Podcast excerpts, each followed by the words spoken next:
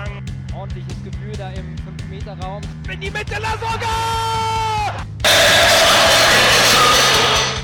Luis Holtbein, der HSV führt. Ja, hallo liebe Zuhörerinnen und Zuhörer, hier sind wieder Anki. Und Fiete? Krishan. Und Nando. Ja, 17 Spiele HSV in der zweiten Liga sind um. Wir blicken zurück auf das letzte Auswärtsspiel in Duisburg, den Sieg, blicken voraus auf das nächste Spiel, das erste Spiel der Rückrunde in Kiel, wollen mal so generell die Hinrunde ein wenig analysieren, rückblickend. Und ja, äh, ich würde sagen, Krishan, starte doch einfach mit den Zahlen. Erstmal mit den Zahlen von Duisburg gegen HSV. Genau. Ergebnis bekannt, 2 zu 1 haben wir das Spiel für uns entscheiden können. Äh, die Zahlen, ja, haben sich so ein bisschen dem Spiel angepasst. Das war nicht ganz, ganz so das grüne, äh, das gelbe vom Ei und ähm, ja, Torschüsse 14 zu 10 für Duisburg. Wobei von den 14 Torschüssen nur auch äh, zwei aufs Tor gekommen sind von Duisburg. Von den 10 Schüssen vom HSV sind immerhin äh, vier aufs Tor gekommen.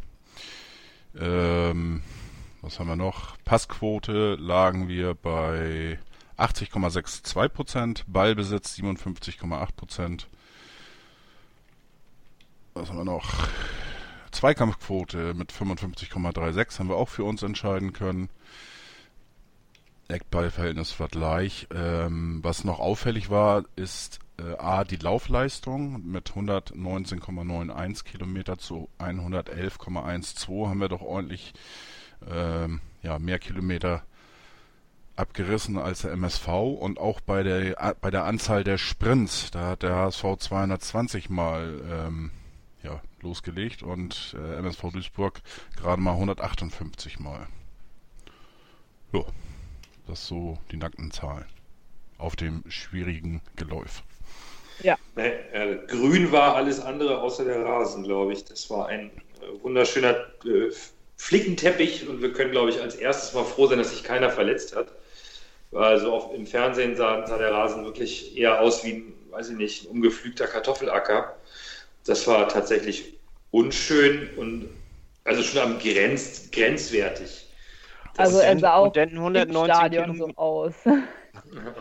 Und dann 119 Kilometer auf dem schweren Geläuf. Also ja, Hut müssen ab. echt, echt schwere Beine gehabt haben, als sie fertig waren.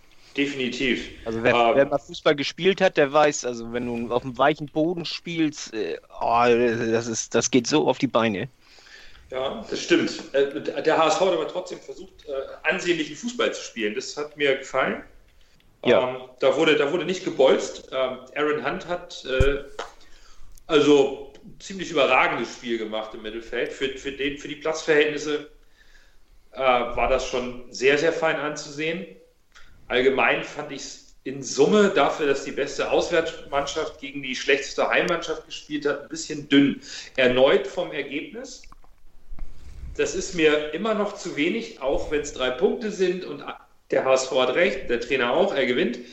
Aber ein 1 zu 2 in Duisburg, auch bei den Platzverhältnissen, von der optischen Überlegenheit der Mannschaft ist mir das Ergebnis ein bisschen zu dünn gewesen. Ja, da bin ich voll bei dir, weil also wir haben auch im Stadion gesagt, so gerade in der zweiten Halbzeit kam ja irgendwie nicht mehr so viel und wir haben alle gesagt, so warum verwalten die 1-2-1? Duisburg kann es mit 4-1 vom Platz schießen. Ähm, warum verwalten die nur? Also es war uns irgendwie auch alles viel zu wenig. Ähm, erste Halbzeit fanden wir alle. Aber dann in der zweiten Halbzeit haben wir mehr gefroren, als dass wir ansehnlichen Fußball gesehen haben. Es war halt noch diese eine Chance von Wang, die war auch toll rausgespielt. Ja, aber es wirkte, wirkte so ein bisschen wie, wir gucken mal, ob wir mal einen Nadelstich setzen können, der dann auch gleich drin ist. Ansonsten oh, lieber ein bisschen vorsichtig. Es ist halt, wenn wir später auf die Tabellensituation kommen, tatsächlich eventuell, wenn es knapp werden sollte am Ende im, im Vierkampf aktuell, fehlt uns das ein oder andere Tor aktuell. Das äh, darf man nicht vergessen. Ja gut, wenn du klar, wenn du auf die Tabelle guckst oder nach Köln oder äh, das werden wir auch nicht mehr einholen. Ähm. Es ist ja nicht nur Köln. Also es geht ja nicht nur um Köln, ne? Also auch auch ähm, ja, Union, Union hat 15, 15 plus. Äh, Köln vor dem heutigen letzten Spiel haben die 23 plus, wahrscheinlich nachher irgendwo zwischen 25 und 28 oder sowas, keine Ahnung. Aber ähm, Pauli hat halt auch nur drei Tore weniger Tordifferenzen bei sechs Punkten weniger. Kiel hat plus sieben, die sind zwar schon zehn Punkte weg, aber unser Torverhältnis ist für den, für den ziemlich souveränen Tabellenführer ein bisschen dünn. Und zwar in den geschossenen Toren. Die Abwehrleistung ist bis auf einen Aussetzer, der immer gleich zum Gegentreffer führt, einwandfrei. Wir müssen das einfach über die Punkte machen, ne? Ja, ja. ja. Bloß, äh, also was mich, mich, viel mehr stört als die Tordifferenz, das ist eben diese Gefahr, dass wir wie gegen Berlin in der letzten Minute dann nochmal ein Tor kassieren, ne? Ja, das, das stimmt. Das ärgert mich auch, ja. Also, dass, dass, wir, dass wir nicht in der Lage sind, mal so zwei, drei Tore rauszuspielen. Und wenn am Ende dann doch mal ein Gegentor fällt, weil der Gegner noch seinen sogenannten Ehrentreffer macht, dass uns das egal ist. Aber so ein Ehrentreffer wäre für uns immer gleich zwei Punkte Verlust. Ja, das eben. Ist auch das, das, wo am Ende immer so, wenn der Gegner noch alles nach vorne werfen würde, besteht eher die Gefahr, dass wir zwei Punkte verlieren, als dass wir doch den Konter zum 3-1 machen. Das ist das, was mich momentan das macht mir tatsächlich immer noch, immer noch ein bisschen Sorge. Ähm, aber gut, aktuell sind wir Herbstmeister. Ähm, wir haben es ja. uns, glaube ich, alle gewünscht und gehofft, aber so ganz zu erwarten war es nicht. Also die, die zweite Liga ist weiterhin sehr, sehr ausgeglichen und unangenehm zu bespielen.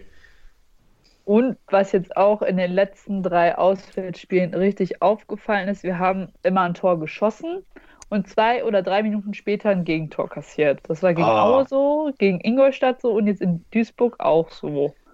Ich war also, sowas ich von weiß, sauer, als ich das gesehen habe. Ich weiß nicht, ob hab. wir da nicht einfach uns noch zu sehr in Freudestaumeln sind, keine Ahnung, und einfach nicht wach genug sind. Ich weiß nicht, woran es liegt, aber es ist in den letzten drei Auswärtsspielen aufgefallen. Und davor haben wir auswärts auch mal öfter mal wieder zu Null gespielt. Ähm, ja, das, das ist, ist irgendwie echt blöd. Das Tor gegen Duisburg war natürlich auch sehr unglücklich. Da will der Duisburger aufs Tor köpfen, köpft aber den Hand an. In der Mitte schalten schon zwei Leute ab, unter anderem auch Mangala. Und der Ball fällt dem Duisburger genau vor die Füße am Elberpunkt. Zack, Ende. Ärgerlich, aber wir kriegen es auch immer so dämlich hin, dass uns dass der Gegner den Ball blank reinschieben kann. Ja. Es ist, es ist ah. nicht, nicht, nicht aufgepasst, das ist eine Konzentrationssache. Die, ja, sind, also, die haben sich gerade gefreut über das Tor, weißt du, und sind äh, geistig noch nicht wieder im Spiel. Ja, und das könnte, das könnte halt ähm, irgendwo auch irgendwann zu so einem mentalen Problem werden. Ne? Also, dass du immer wieder, wenn du das 1-0 machst, im Hinterkopf hast, oh, jetzt bloß aufpassen, wir kriegen sonst immer eins und du verkrabst. Weil das jetzt dreimal in Folge ist halt schon, ist schon knackig. Da muss man. Ja, aber, aber ich äh, sehe da eher einen Lerneffekt, weißt du, dass man sagt, oh, also wir haben jetzt ein Tor geschossen, jetzt müssen wir aufpassen, weißt du, und dass man dann äh, sich besonders konzentriert in dem Moment, dass man dann gleich aufpasst und, und sagt, so, also das soll uns nicht nochmal passieren. Aber, aber im Moment ist es ja noch so, weißt du, äh, man ist äh, noch so euphorisch anscheinend vom Tor und äh, ja, kassiert Irgendwie vergisst man dann alles und äh, dann ist das Gegentor da. Ja. Also sind wir richtig, richtig anfällig und das müssen wir auf jeden Fall jetzt in der Rückrunde abstellen. Also vor allen Dingen muss es in Kiel abstellen, wenn du in ja. Führung gehst, weil das wird nochmal ganz, ganz unangenehm, einen Tag vor Weihnachten. Ja. Ähm, da, ich glaube, das wird kein angenehmes Spiel. Ich glaube, es wird auch kein ansehnliches Spiel. Ähm, nee. Da will Hamburg will da, will da was gut machen, will natürlich mit der Tabellenführung in die Winterpause. Und Kiel denkt sich, naja, wenn wir den Tabellenführer zu Hause schlagen, sind wir mit im Geschäft. Ja. Und, Kiel, und, Kiel mag den HSV nicht, weißt du, die sind heiß wie Frittenfett auf dieses Spiel. Ja, klar, klar. Aber auch da kommt wieder eine Mannschaft, die in der Abwehr nicht so wirklich solide ist, dafür aber im Angriff ganz gut. Das äh, wird, glaube ich, den HSV auch die Rückrunde verfolgen. Wir werden auf Mannschaften treffen, die eigentlich mehr Tore schießen, als wir aber hinten anfälliger sind. Und wir müssen wie immer in Führung gehen und dann eigentlich clever mal das zweite machen. Ja, Ich hoffe, Aaron Hunt behält seine Freistoßstärke bei, weil die beiden Freistöße, die er jetzt direkt getroffen hat, die waren ja doch sehr schön. Ach, das war doch Wo- ganz einfach. Das war Zucker. Aber wobei das, das, das, das Ding geht auf den Duisburger Keeper, ne? Der steht komplett am rechten Pfosten und lässt die ganze andere Ecke offen. Äh, und, und dann will er da die ganze Linie runter. Also davon mal abgesehen, dass Hand den sensationell neben den Pfosten setzt, hat der Keeper ihn natürlich dazu eingeladen, den Ball ohne An- viel Schmackes über die Mauer einfach an Pfosten zu setzen. An, an den Pfosten. An Ja, den ja. Pfosten. Ja, In den an Pfosten den war es. Ne? Nicht neben Ja. den Pfosten. Also Aber das er war ja noch perfekt geschossen. guten Freistoß, Letzte- der der- leider die- knapp war. Das stimmt. Und die Woche davor, der Freistoß, der war ein bisschen, der war richtig geschmeidig. Der jetzt war eine Einladung vom Keeper, aber er hat einen Lauf, was sich auch auf dem Spielfeld bemerkbar war. Er spielt die ähm, Pässe in die Spitze oder ins Angr in vordere Angriffsdrittel deutlich risikofreudiger und präziser. Der wirkt fit. Ja. Der, ist hier, der ist jetzt richtig präsent auf dem Platz, geht als Captain voran und ähm, übernimmt mehr Verantwortung im, in der, im offensiven Passspiel, was sich natürlich auch auf ähm, Holtby und Mangala auswirkt. Die, Holtby war eh in, in den letzten Wochen nicht ganz so ausfällig, aber Mangala muss nicht mehr so viel nach vorne machen, weil Hand mehr Verantwortung vorne übernimmt. Das ist ganz angenehm. Das Ja, würde ich mir auch ein bisschen mehr von Holtby wünschen, weil irgendwie in letzter Zeit, weiß ich nicht, der braucht mal wieder ein bisschen, Ja, Holtbier, der Holtbier gefällt ist, mir nicht so. Holtbier ist ja, hatten wir ja letzte Woche schon drüber gesprochen, Ja. ist ja so ein bisschen der Unsichtbare, äh, der eben ja dafür sorgt, dass die, dass die vorne da dementsprechend äh, ihre Kreise ziehen können. Ähm, Fide, ich muss dir mal einmal noch mal gehörig widersprechen. Äh, das war definitiv kein Torwartfehler. Äh, Ähm, Das war Nando mit dem Fernando hat das gesagt. dann, ja, dann widerspreche ich Nando. Noch besser. Dann habe ich noch, noch, kann ich bei Fide nachher nochmal äh, widersprechen. Ähm, ich, ich hatte ähm, heute die Kollegen von Nur der HSV Podcast gehört und die hatten da äh, von Fred,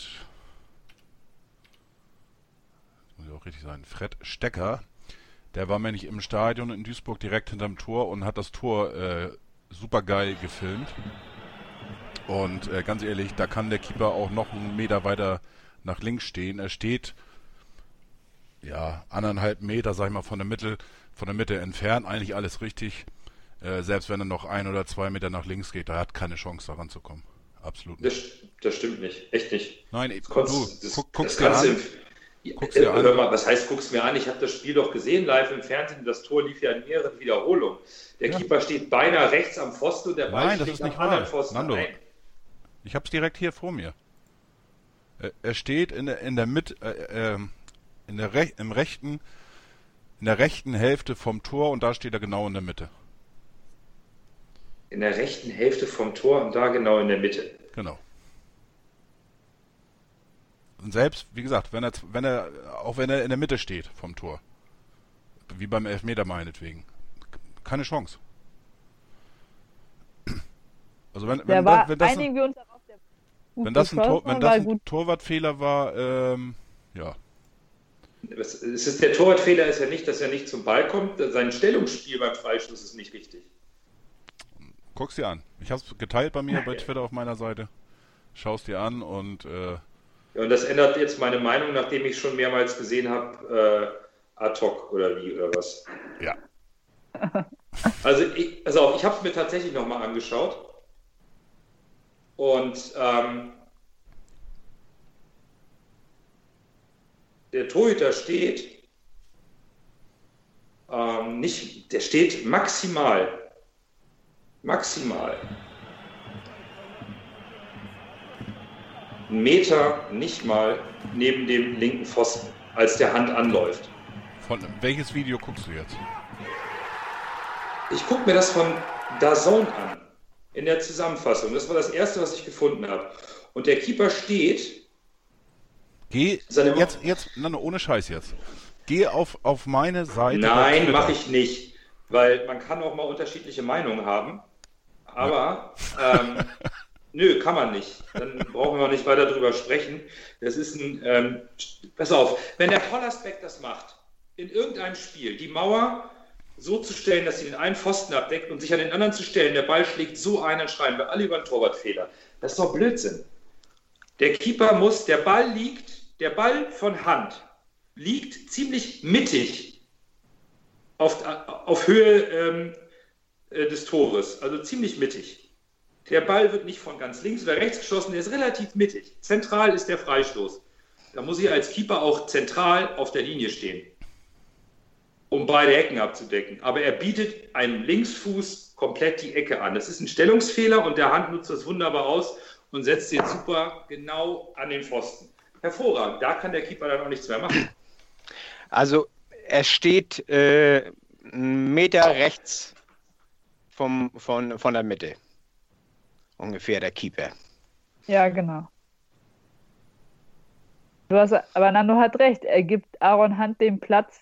Da ja, aber, aber äh, er kann nicht alle, äh, nicht beide Ecken abdecken. Das, Doch, eine, in ist Torwart, das eine ist die Torwart-Ecke, die, die er abgedeckt hat, und das andere, da, da äh, steht eben deswegen eben die Mauer, ne? Selbst wenn er in, in der, direkt in der Mitte steht vom Tor, also wie beim, wie beim Elfmeter, das Ding, da kommt er nicht ran. Aber ist, ist ja auch egal. So, äh, nächste Szene. war, der Sieg, äh, war das Siegtor drei Punkte dafür. Ja. Ja, äh, reicht. Reicht für die Reicht, jeder hat seine Meinung. So, darf er auch vertreten. Ähm, ja, ich glaube, Duisburg war sonst echt nicht so spektakulär. Also da muss ich auch nicht nochmal hin ins Stadion, in diese wunderbare Schau ins Landreisen Arena. Es gab noch nicht mal Bier mit Alkohol. Ähm, die Duisburger legen eigentlich Wert darauf, dass man sagt, Wedau-Stadion. Dieses Schau ins Landreisen Arena, das äh, hören die nicht gerne. Ja, das ist wie bei uns früher, ne? Ich meine, AOL Arena haben die anderen gesagt oder oder äh, Ja. HSH Nordbank Arena oder was haben wir noch? Ja. Äh, Imtech. Imtech Arena, ja. Intec hatten wir noch, ja. Ja. Ja. Ähm, wir haben gewonnen. Ja, wir haben jetzt äh, 17 Spiele haben wir jetzt geschafft. Hinrunde ist äh, um. Wir sind Herbstmeister, Tabellenführer und können nächste Woche auf jeden Fall gegen Kiel mit drei Punkten weitermachen, oder? Ja, hatten wir eben ja schon gesagt, es wird verdammt hart und äh, schließe mich, mich äh, Fiete an und ja, wie- wie immer eigentlich, äh, lassen wir uns überraschen, was passiert und äh, ich traue da wieder äh, der Mannschaft wieder alles zu. Ähm, ich glaube auch, die sind heiß, das hat man die letzten Wochen eigentlich schon hier und da mal gehört und direkt nach dem Spiel auch ähm, die Töne. Ähm, die haben, glaube ich, was gut zu machen und ich glaube, da ähm, die werden heiß sein wie, wie Frittenfett, wie man so schön sagt, und, und alles daran setzen, ähm, Ja. das, das Jahr dementsprechend mit, einer, mit einem Auswärtssieg in Kiel ähm, ja, zu beenden. Ja, die Linie soll ja nicht reißen, dass wir jetzt auswärts auf einmal verlieren. Ne? Es, es wäre besonders bitter, überhaupt ähm, die erste Niederlage nach gefühlt einer Ewigkeit zu kassieren im letzten Spiel vor der Winterpause.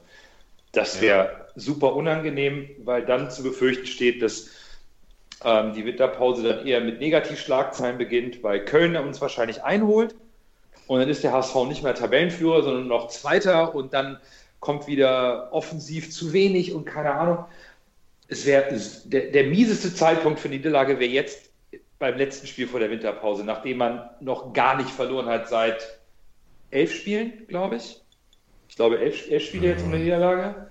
Also Äh, das, äh, wär, äh, das wäre die erste Niederlage unter Wolf. Ja, aber unter Titz haben wir davor die Spiele auch nicht verloren, ein paar. Also das ist ja jetzt vom Gefühl wirklich äh, zwei Drittel der Hinrunde. Regensburg war das letzte. Ja, wann war Regensburg? Im September? Ja, Ja, das muss man sich mal vorstellen. Ne? Und dann kriegst du am letzten Spieltag, äh, verlierst du unglücklich in Kiel, Köln zieht an dir vorbei und dann ist nichts mehr schön. Das, das, das wäre su- super un, unpassend jetzt. Also der HSV muss mindestens unentschieden spielen, am besten nochmal einen Sieg holen und, und wirklich die, ähm, die Punkte-Diskrepanz zum, zum Platz 4 ähm, irgendwie zu halten und vielleicht auch zu Platz 3, weil ab Platz 5 lässt man so langsam abreißen. Da wäre auch Kiel. Also man könnte die Lücke schaffen und, und größer machen, um diesen aktuell sich abzeichnenden Vierkampf laut Tabelle mit äh, Pauli Union, Köln und dem HSV ähm, so ein bisschen zu verschärfen ne? und auch die, die anderen Mannschaften unter Druck zu setzen, die Ambitionen haben. Weil zu Kiel hätte man, wenn man gewinnt, dann sind es nicht 10, sondern 13 Punkte zum fünften. Das wäre schon mal, das wäre schon mal eine Hausnummer. Einfach mal keine Schwäche zu zeigen und zu sagen, wir sind die Mannschaft, die es zu schlagen gilt und ihr schafft es eh nicht. Wäre ja. einfach mal eine Ansage. Auf jeden Fall, ja. Kiel hat jetzt auch letztes Spiel gegen Bielefeld zu Hause verloren. 2-1. Fiete, du sagst es eben da die Fans sind auch nicht so begeistert davon, ne? Ja, die Fans nicht und vor allem den Walter nicht, ne?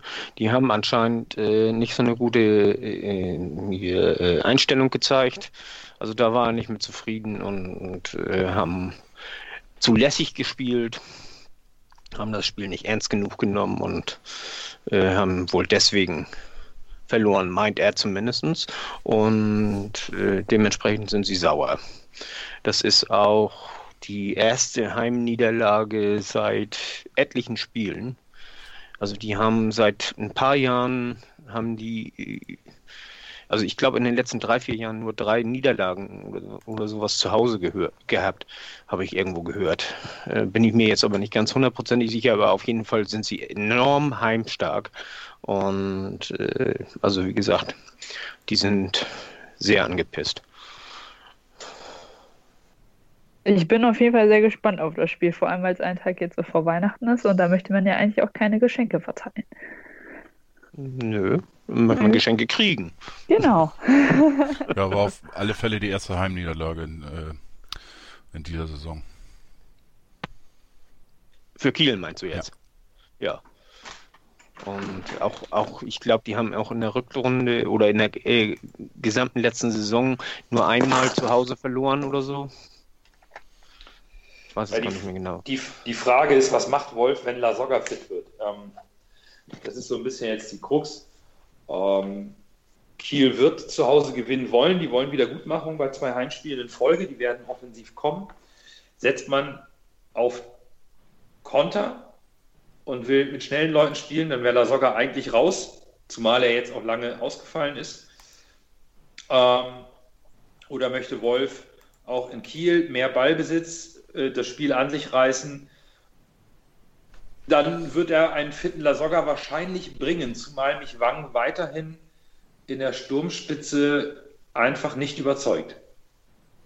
Ich glaube schon, dass das Wang weiterhin spielt. Ähm, bin da so ein bisschen bei dir, wo, wobei ähm, manchmal habe ich das Gefühl, dass das äh, Wang irgendwie eine besti bestimmte andere Aufgabe hat, also hauptsächlich irgendwie ja den Aufbau zu stören oder wie auch immer. Ähm, auf der anderen Seite, du hattest gerade angesprochen, von wegen Ballbesitz Fußball. Ähm, ich habe mal äh, die Zeiten einmal äh, unter Wolf und einmal äh, unter Tietz verglichen. Ähm, der Ballbesitz hat sich unter äh, Wolf ähm, ja schon fast extrem, sage ich mal, verändert. Ähm, es ist auffällig, dass es äh, wirklich drauf ankommt, gegen wen man spielt und was für, auf, was für eine Mannschaft ähm, der HSV trifft ähm, und, und welche Art von Fußball ähm, der Gegner spielt. Also ich, ich kann mir tatsächlich vorstellen, dass er äh, in Kiel nicht auf Ballbesitz geht. Ähm, ich sag mal so ähnlich wie gegen Paderborn, da haben wir auch vom Ballbesitz, äh, obwohl wir zu Hause gespielt haben, ich glaube 49 zu 51 Prozent oder sowas gehabt. Und äh, generell ist auch die Ballbesitzquote von 61,33 Prozent im Schnitt äh, unter Tietz auf äh, 54,36 Prozent äh, unter Wolf ähm, zurückgegangen.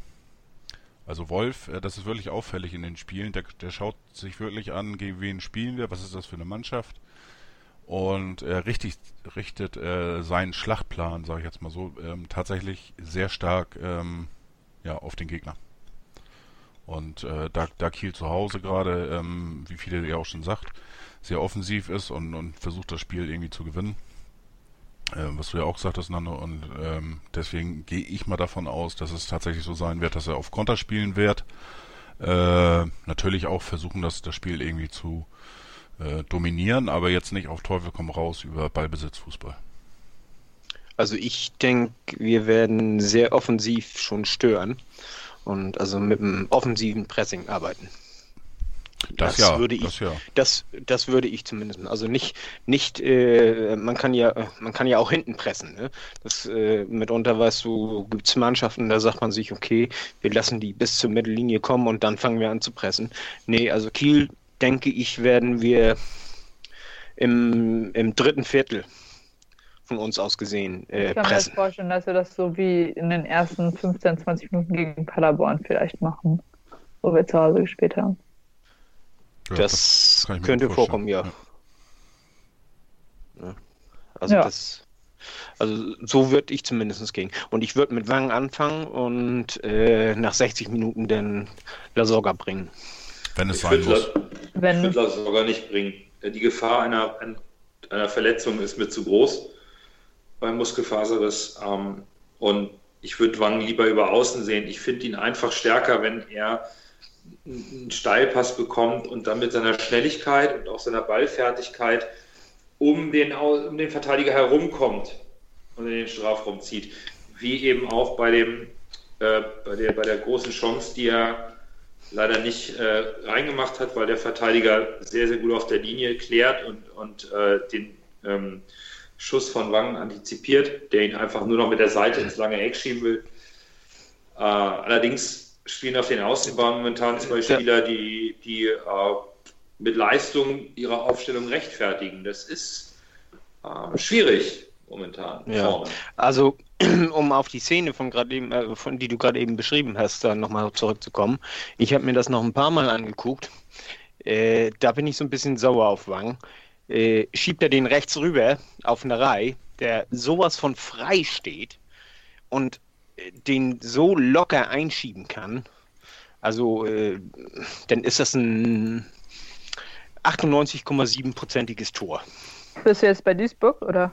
Ja, das war Duisburg, war das. das Ah, ist ja. Dieses eine Spiel, wo er, wo er da den, den Torwart um, um Ach, da, hier, ja. äh, rundet und Ich kann, ich kann mich da sehr gut in Wang reinversetzen, dass er, er macht es auch nicht falsch. Ähm, er steht gut, ähm, er sieht das lange Eck offen. Äh, äh, als Stürmer versuchst du es halt aus, aus der Situation. Du bist eigentlich blank und hast vielleicht bei, bei dem Tempo, mit dem du da auch am Torwart vorbeigehst, in dem Moment nicht noch den Blick für einen möglichen Spieler, der noch aus dem Rücken reingelaufen kommt. Ähm, klar, im Nachhinein kam Warnerei da blank und du kannst ihn rüberlegen. Es ist, es ist halt, es passt momentan zu äh, Wangs Spiel, dass er im entscheidenden Moment, wobei die Vorarbeit für Narei war super zum 1 zu 0. Ähm, das war klasse, aber- das war spitzenmäßig. dass er aber in, in den entscheidenden Momenten, wo es darum geht, sich selbst mal zu belohnen, immer ein bisschen unglücklich ist. Immer fehlt ihm da so ein bisschen Glück, äh, ein Zentimeter, ein Schritt.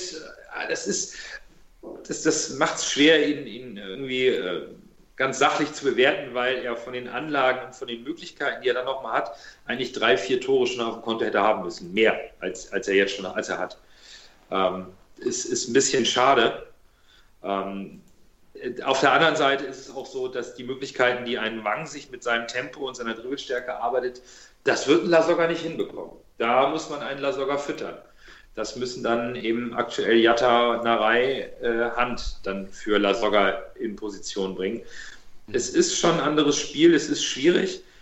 Ich finde den Wang weiterhin auf der Außenbahn irgendwie besser. Da finde ich ihn stärker, ähm, weil er dann mit Tempo auf einen Innenverteidiger, der seine Geschwindigkeit und Beweglichkeit nicht hat, kommt, als dass er ähm, sich erstmal von so einem Spieler aus dem Stand heraus lösen muss, die ihn körperlich ganz anders angehen, wenn, er, wenn, wenn sie ihn vor sich haben. Aber gut, solange Hannes Wolf gewinnt, hat er die Argumente auf seiner Seite. Das äh, kann man nur wiederholen. Ne? Und das ist momentan halt so. Ich meine, wie du, wie du schon sagtest, weißt du, wir haben links haben wir Jatta in bestechender Form, rechts haben wir eine Reihe in sehr guter Form. Der hat die letzten beiden Spiele jeweils ein Tor gemacht. Ähm, also äh, Ja, klar. Es ist sehr, sehr schwer, da überhaupt jetzt momentan was zu ändern. Ähm, und Wolf ist auch nicht dafür bekannt, dass er gerne etwas ändert. Er bleibt ja gerne bei seiner Aufstellung, wenn er sie gefunden hat. Da ist er ja ein bisschen strikter als ähm, äh, noch äh, Titz vor ihm, der ein bisschen mehr rotiert hat. Ein bisschen mehr ist gut. Ja, das kann man sehen, wie man möchte. Ähm, kannst äh, rotieren, um, um junge Spieler zu entwickeln, denen Einsatzzeiten zu geben und Erfahrung zu geben. Du kannst natürlich auch, wenn du dein, deine Mannschaft gefunden hast, bis zu Sperren oder Verletzungen und solange du gewinnst, natürlich bei deinem Kader bleiben. Da, äh, beide, an, beide Ansätze haben was für sich. Beide haben auch äh, sicherlich Gegenargumente, die sich immer dann erst zeigen, wenn es mal vielleicht nicht so gut läuft, ein, zwei Spiele.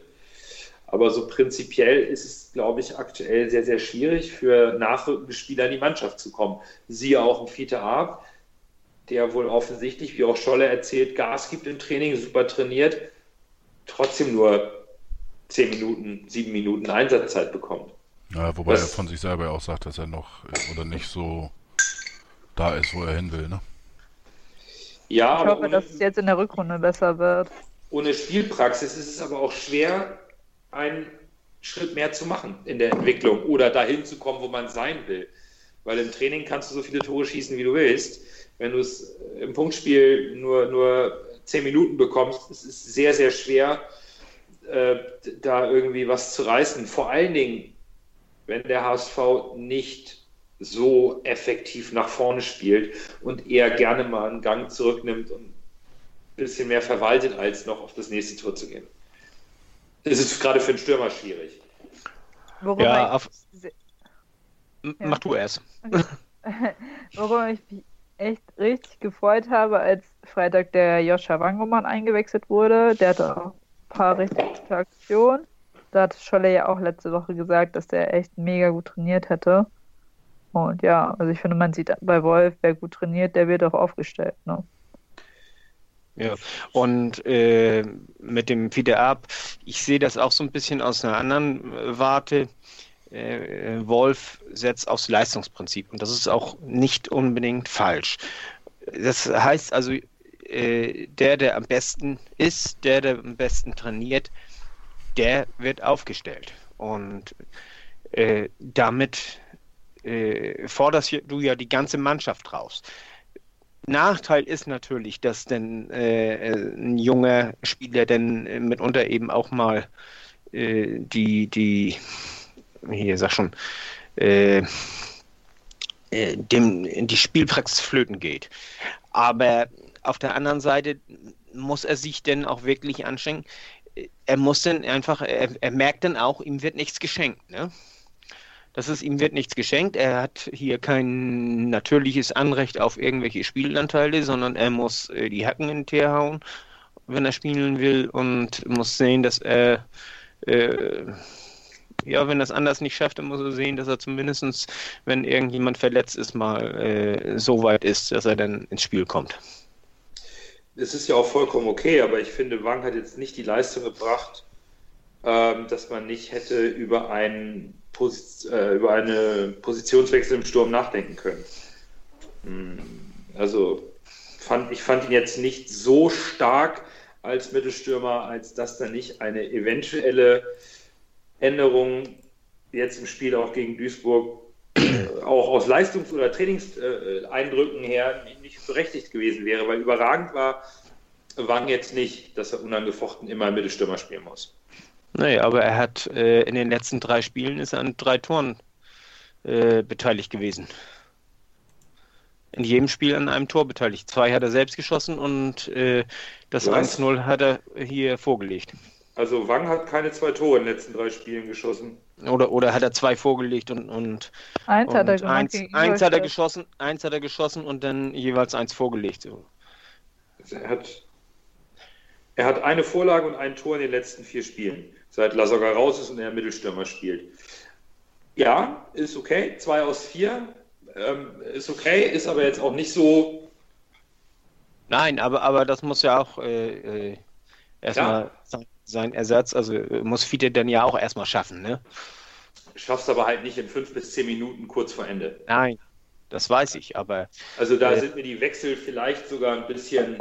Vielleicht müssen die Wechsel einfach mutiger sein und Fiete darf vielleicht auch mal eine halbe Stunde bekommen. Ja, da bin ich, da bin ich bei dir. Also aber, das, um, also finde, äh, aber, kann, aber, aber, um Start, äh, Startelf-Einsätze, weißt du, da kann ich ja. den schon eher verstehen, wenn er auf Wang setzt anstelle von Fiederab. Wobei äh, Startelf-Einsätze verdienst du dir natürlich auch, wenn du ein bisschen mehr Spielpraxis bekommst und da vielleicht gute Leistung zeigst. Ähm, und, und in fünf Minuten oder sieben Minuten oder zehn kannst du nicht so viel zeigen, als wenn du mal vielleicht wirklich mal eine halbe Stunde spielen kannst. Und da wechselt Wolf doch manchmal noch zu zögerlich. Ich Ja. finde, er wechselt zu spät. Ja, also klar. Beziehungsweise bringt er erst irgendwie immer ein bisschen mehr Stabilität und dann kommt die letzten sieben Minuten Fiete rein, wo ich mir denke, ja, in sieben Minuten zaubert der jetzt auch nicht noch zwei Tore aus dem Hut. Ja, hat er gegen Duisburg erst in der 75. Wagnoman gebracht, der, der Genau. für mich einen ganz, ganz schönen Eindruck hinterlassen hat auf der Ja, rechten fand Seite ich für. Sakai. Ähm, und, der Und, und vor, allem, vor allen Dingen äh, hat er das auch taktisch ganz logisch begründet. In, ich weiß gar nicht wo, in, entweder in der Presseschau oder, oder in der PK nach dem Spiel oder so, weiß ich nicht mehr, hat er ganz klar gesagt, was man dann ja auch sehen konnte, er wollte Sakai auf die Sechs mitziehen und, und mit einer äh, Doppelsechs spielen und dafür hat er dann Wagnermann äh, als rechten Verteidiger gebracht. Und deswegen musste Holtby nämlich raus, weißt du, er wollte defensiver spielen. Holtby Ja. ist ja kein Sechser, Holtby ist ein Achter, ist ein Zehner und, und kein Sechser. Klar, aber wenn ich, er will defensiver spielen und bringt sechs Minuten Verschluss, dann Stürmer. Der dann aus einer defensiveren Grundordnung nicht mehr wirklich glänzen kann, sind wir mal ehrlich. Ja, Also, da hätte er auch den Ab auf der Bank lassen können und sagen können, komm, ich bleib defensiv, bring den Moritz und mach zu. Ähm, aber für sechs Minuten Ab reinzubringen, ähm, bei einer defensiveren Spielanlage ist irgendwie so, weiß ich nicht, das ist so ein bisschen, ich, es wirkt so ein bisschen wie, ich muss den Ab bringen, damit ich keinen Ärger bekomme in Hamburg, aber eigentlich kann der nichts mehr reißen. Und das, das ärgert mich ein bisschen. Ja gut, ich meine, der, die Auswechslung sechs Minuten Verschluss beim Stand von 2-1 für uns, äh, da kann ich schon verstehen. A, äh, um Zeit von der Uhr zu nehmen. Und äh, B ist äh, Fiete ja auch einer, der richtig äh, gelernt hat und das auch echt gut gemacht hat die letzten Wochen, wenn er denn mal gespielt hat. Dass er auch eben äh, nach hinten arbeitet und, und gut nach hinten arbeitet. Also ähm, ich glaube warum- nicht, dass er da eingewechselt wird, um da jetzt für noch wen ein hat er, drei Tore ist er eigentlich gekommen? Für Jatta. Ach ja, für Jatta, stimmt. Und äh, dann kannst du eher, was das nach hinten arbeiten, das Tempo angeht, den Jatta auch drin lassen. Ähm, da hättest du vielleicht eher äh, Hand dann schon rausnehmen können, in der 84 so ein Fiete in die Mitte stellen können. Hand nimmt Äh. er jetzt erstmal nicht raus, weil da hat Wolf ja von Aaron Hunt und von der Öffentlichkeit äh, einen auf den Sack gekriegt, wo er ihn gegen äh, Berlin rausgenommen hat. Ja, Berlin war das. Und ähm, wo er da sehr gut drauf war und äh, ja, da Also hat, Hand, er hat Hand, ihn nicht mehr Hand hätte rausgenommen. ich auch nicht rausgenommen. Also der, nee, der, Hat der er- hat Wechsel er- war der Wechsel war schon okay, denn Jatta hat nämlich auch nicht so scheußlich viel gebracht in der zweiten Halbzeit gegen Duisburg. Und äh, so ist denn hier Wang auf Außen gegangen und Fiete ist in die Zentrale gegangen. Also das ist äh, so, wie wir ja eigentlich spielen lassen wollten. Der Wechsel ist einfach zu spät gekommen. Ich meine, gut, er hätte auch eine Reihe rausnehmen können, der in der zweiten Halbzeit nach vorne auch nicht mehr so viel gebracht. Das ist viel gesprungen aus meiner Sicht. Es ist einfach spät, sechs Minuten vor Ende. Ja, Also spät. Das, ein Stürmer-. Also einen Stürmer sechs Minuten vor Ende reinzubringen, wenn du 2-1 führst und eigentlich das Ergebnis nach Hause bringen willst, wirkt erstmal ein bisschen, bisschen seltsam, wenn ich vorher auf Doppel 6 umstelle. Wirkt, wirkt nicht ganz so. Ne? Dann, dann kann ich in der 75. auch ähm, einen Doppelwechsel machen und gleich ab mit reinschmeißen. Dann stehe ich zwar defensiver, bringe aber zumindest noch einen frischen Stürmer für die Möglichkeit, vorne nochmal ein Ding über die Linie zu drücken. Aber sechs Minuten vor Ende, wenn von Duisburg nichts mehr kommt, macht die Mannschaft ja irgendwann auch nicht mehr bedingungslos alles nach vorne. Aber ist auch egal. Ähm, da haben wir ja, da haben wir ja immer ein Thema, speziell wenn es halt um, um ein Talent geht, von dem wir ja in Hamburg alle überzeugt sind, im Falle von Arp. Da, da haben wir einfach ein Thema, sicherlich. Und da wird Wolf auch weiterhin ein Thema haben, weil ähm, du weißt halt nicht, wie es mit La Soga weitergeht. Du weißt aber genauso wenig, wie es mit Arp weitergeht. Ne? Auch da haben wir wieder Vertragssituationen in den nächsten sechs bis ähm, 18 Monaten, bei denen wir nicht wissen, wie es dann aussieht. Ja, das, das sehen wir denn. Äh, Breaking News: Köln führt 1-0. Ja, Cordoba. ich hatte es hier gerade auf dem Handy, Sky Go, und das war irgendwie echt eine krasse Doppel-Dreifach-Chance, bis der bei erstmal über Linie war. Ja. Ich habe gerade noch gelesen, Fazit nach einer guten halben Stunde. Köln kann hier gut und gerne früh in Führung gehen, aber auch die Gäste äh, hatten einen Hochkaräter und agieren seitdem ziemlich auf Augenhöhe. Überraschend erfrischender Auftritt des FCM. Zack, eine Minute später 1 für Cordoba. Immer diese Lobe und dann Tor. Ja. Gut, aber das war zu erwarten, dass Köln das Ding jetzt leicht bewuppt. Ja. Also, oh, Lukas also, Podolski ist im Stadion. Na gut, dann. Mhm. Dann müssen wir. Dann geht da noch was für Magdeburg. Naja, vor allen, Dingen, vor allen Dingen wird das eine ganz, ganz spannende Rückrunde. Also Hamburg, Köln, Union, Pauli, da, kann sich keiner einen Ausrutscher erlauben. Und da kommen wir dann auf unser Torverhältnis. Wir können uns weniger einen Ausrutscher erlauben als Köln oder Union, weil ähm, wir rutschen dann mit dem Torverhältnis runter und sind so ein bisschen tatsächlich zum Siegen verdammt, um unsere Position vorne zu halten. So, so ein Unentschieden ist dann halt, da ist Köln direkt an uns vorbei. Das ist äh, ein bisschen ärgerlich, weil wir aus meiner Sicht auch das Potenzial haben, um auch deutlich mehr Tore zu schießen. Aufgrund unserer sehr guten Abwehrleistung dann zumindest mal ein positives zweistelliges Torverhältnis zu haben. Das ist, ist mir ein bisschen ja. zu wenig. Das Regensburg-Spiel macht uns ja viel kaputt, ne? Auch, klar, gar keine Frage. Also, fünf Tore in einem Spiel. Also ich möchte da auch noch mal kurz auf die äh, Statistik dieser Vergleich Wolf-Tietz eingehen. Ähm, wir hatten unter Christian Tietz eine, ein Torverhältnis von 1,2 Toren pro Spiel. Wir haben jetzt unter Wolf in den äh, sieben Spielen 1,71 Tore pro Spiel. Das ist schon äh, eine Steigerung ähm, erkennbar. Auch bei den äh, abgegebenen Torschüssen sind wir von 12,8 im Schnitt auf 15,14 pro Schnitt äh, nach oben. Und ähm, von 4,1 Schüssen, die aufs Tor ja. gingen, sind es äh, auch gestiegen auf 5,14. Also, Obwohl, ähm, man, das, das, ich finde das schon, dass man das sieht ich, das sehe ich auch äh, nur mit, mit Vorsicht, diese Statistik.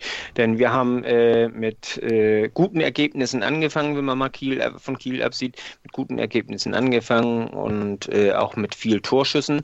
Dann kam das Regensburg-Spiel und dann waren wir ganz verunsichert. Und dann hat, haben wir ja erstmal äh, in Fürther das 1-1 gespielt oder, oder 0-0, ich weiß es gar nicht mehr genau. Nein, nein, Auf jeden Fall unentschieden. Äh, dass wir uns ermauert haben und, und also wir haben dann erstmal voll auf Defensive gesetzt, um uns dann wieder langsam ein bisschen offensiver ranzutasten. Und äh, die Spiele zählen ja auch mit äh, zu Titz. Und, und äh, wir wären auch unter Titz, wenn wir ihn jetzt hätten, äh, wären wir offensiver als in den Spielen. Also diese Statistik, ich weiß nicht recht. Du, ich, du Fiete, also, ich habe hier äh, das hier alles, alles vor Augen. Ich sag mal, äh, auch vor äh, oder, oder bis die ersten fünf Spiele bis zum Regensburg-Spiel ähm, gegen dum, dum, dum, Drei gegen Sandhausen, drei gegen Bielefeld, zwei gegen Braunschweig, drei gegen Heidenheim, eins gegen Dresden. Das waren die geschossenen Tore nach dem ja. Kielspiel. Also ja, da können wir jetzt geschossenen, aber aber wie gesagt auch von den von den abgegebenen Torschüssen und die aus aus Tor gekommen sind. Äh, ja, haben wir aus äh, weniger mehr Tore gemacht. Bitte? Haben wir aus weniger Torschützen mehr Tore gemacht. Ja, und wir ja. haben wir haben keine keine Fernschüsse quasi gemacht. Wir haben äh, unter Titz die ersten Spiele haben wir unsere Torchancen äh, sauber ausgespielt und nur aufs Tor geschossen, wenn wir eine saubere Torchance hatten. Also äh, hat man automatisch weniger äh, Torschüsse. Also ich finde, dass das siehst du auch, ohne jetzt auf irgendwelche Statistik Statistik zu gucken, äh, dass wir deutlich torgefährlicher geworden sind unter Wolf. Also da. Äh, also wir haben unter Titz ja zwei Phasen. Die, in der ersten Phase waren wir torgefährlicher, in der zweiten Phase waren wir einfach äh, äh, defensiv, haben wir uns dicht gemacht, so ungefähr, und haben, haben äh, dann äh, keinen Mut gehabt, vorne uns richtig die, die äh, mit, mit Risikopässen zum Beispiel uns Torchancen zu erspielen und, und so. Also das, das, wir haben diese zwei Phasen unter Titz gehabt. Und äh, deswegen kannst tut du mir leid, aber, aber, tut mir leid, aber auch, auch da muss ich widersprechen. Also äh, einmal vom Gefühl, was ich schon sagte, und auch alleine von den Zahlen. Wir haben ein Spiel gehabt, wo wir, äh, ich sag mal, über dem, dem Durchschnitt in der, in der, der zweiten Liga waren. Wenn du jetzt nur von diesen rein äh, äh versuchten Torschüssen äh, damit reinzählst, also dieser Kicker-Statistik gehst, waren wir das einzige Spiel, wo wir gegen Heidenheim äh, über dem Schnitt waren. Aber sonst waren wir auch deutlich unter dem, äh, unter dem Schnitt. Ja, Und das aber hast ich du auch ja, gemerkt. Ich, ich, ich habe dir ja aber auch gesagt, äh, wir haben äh, uns nur die sicheren Torchancen genommen. Also wir haben nicht in, aus jeder Situation abgeschossen. Ja, aber wir haben, doch, wir haben doch gar keine Und, und wenn du, Torgefahr nee, entwickelt. nun, lass, lass mich mal ausreden. Äh, nun, äh, nehmen wir zum Beispiel mal das Bielefeld-Spiel. Bielefeld hat mehr Torschüsse äh, gehabt als wir. Wir haben 3-0 gewonnen. Warum? Weil wir nur die sicheren Tore genommen haben. Während Bielefeld hat, äh, ich weiß nicht, ein oder zwei Schüsse aus dem 16er gehabt, alle anderen außerhalb des 16ers. Und äh, die Statistik äh, von den Torschüssen, weißt du, die zählt da voll für Bielefeld. Aber wir haben die besseren Torchancen gehabt. Das, ja, das ist ja richtig. Aber trotzdem haben wir insgesamt viel weniger äh, äh, Torchancen gehabt. Und das ist doch auch scheißegal, viele, ganz ehrlich, ob ich die jetzt vernünftig rausspiele und dann vier Torchancen habe bis zum Ende und das dann noch geil aussieht, oder wenn ich aber statt äh, vier Chancen sieben Chancen habe und, und das sieht ja dann vielleicht nicht so toll äh, äh, geil rausgespielt raus. Dann nehme ich doch lieber die sieben äh, ähm, Chancen Äh, das, pro geht, Spiel. das geht ja gar nicht um geil rausgespielt, sondern äh, äh, das geht Ja, um die Qualität der. Chancen. Das Ja. geht um die Qualität der Chancen. Und ich nehme lieber vier sehr gute Chancen, weißt du, als sieben Chancen, die so Larifari sind. Also wenn wir jetzt bei dieser Kicker-Statistik sind, ne? Nee, ich bin, ich bin nicht bei, bei ich bin ähm, bei der, äh, was weiß ich hier, Sofascore und, und WhoScore Ja, okay. und, und Sport Ich- 1 ich- und so weiter. Und, da- und da sind Ja. nämlich die Schüsse aufs Tor auch mit bei. Genau. Ah, okay. Ma- mag, ja alles sein, aber man kann auch unter Hannes Wolf erkennen, dass es langsam irgendwie runtergeht. Das was? Dass es langsam runtergeht in der Statistik. Gegen Duisburg 10 Torschüsse. Paderborn 10. Ingolstadt 16.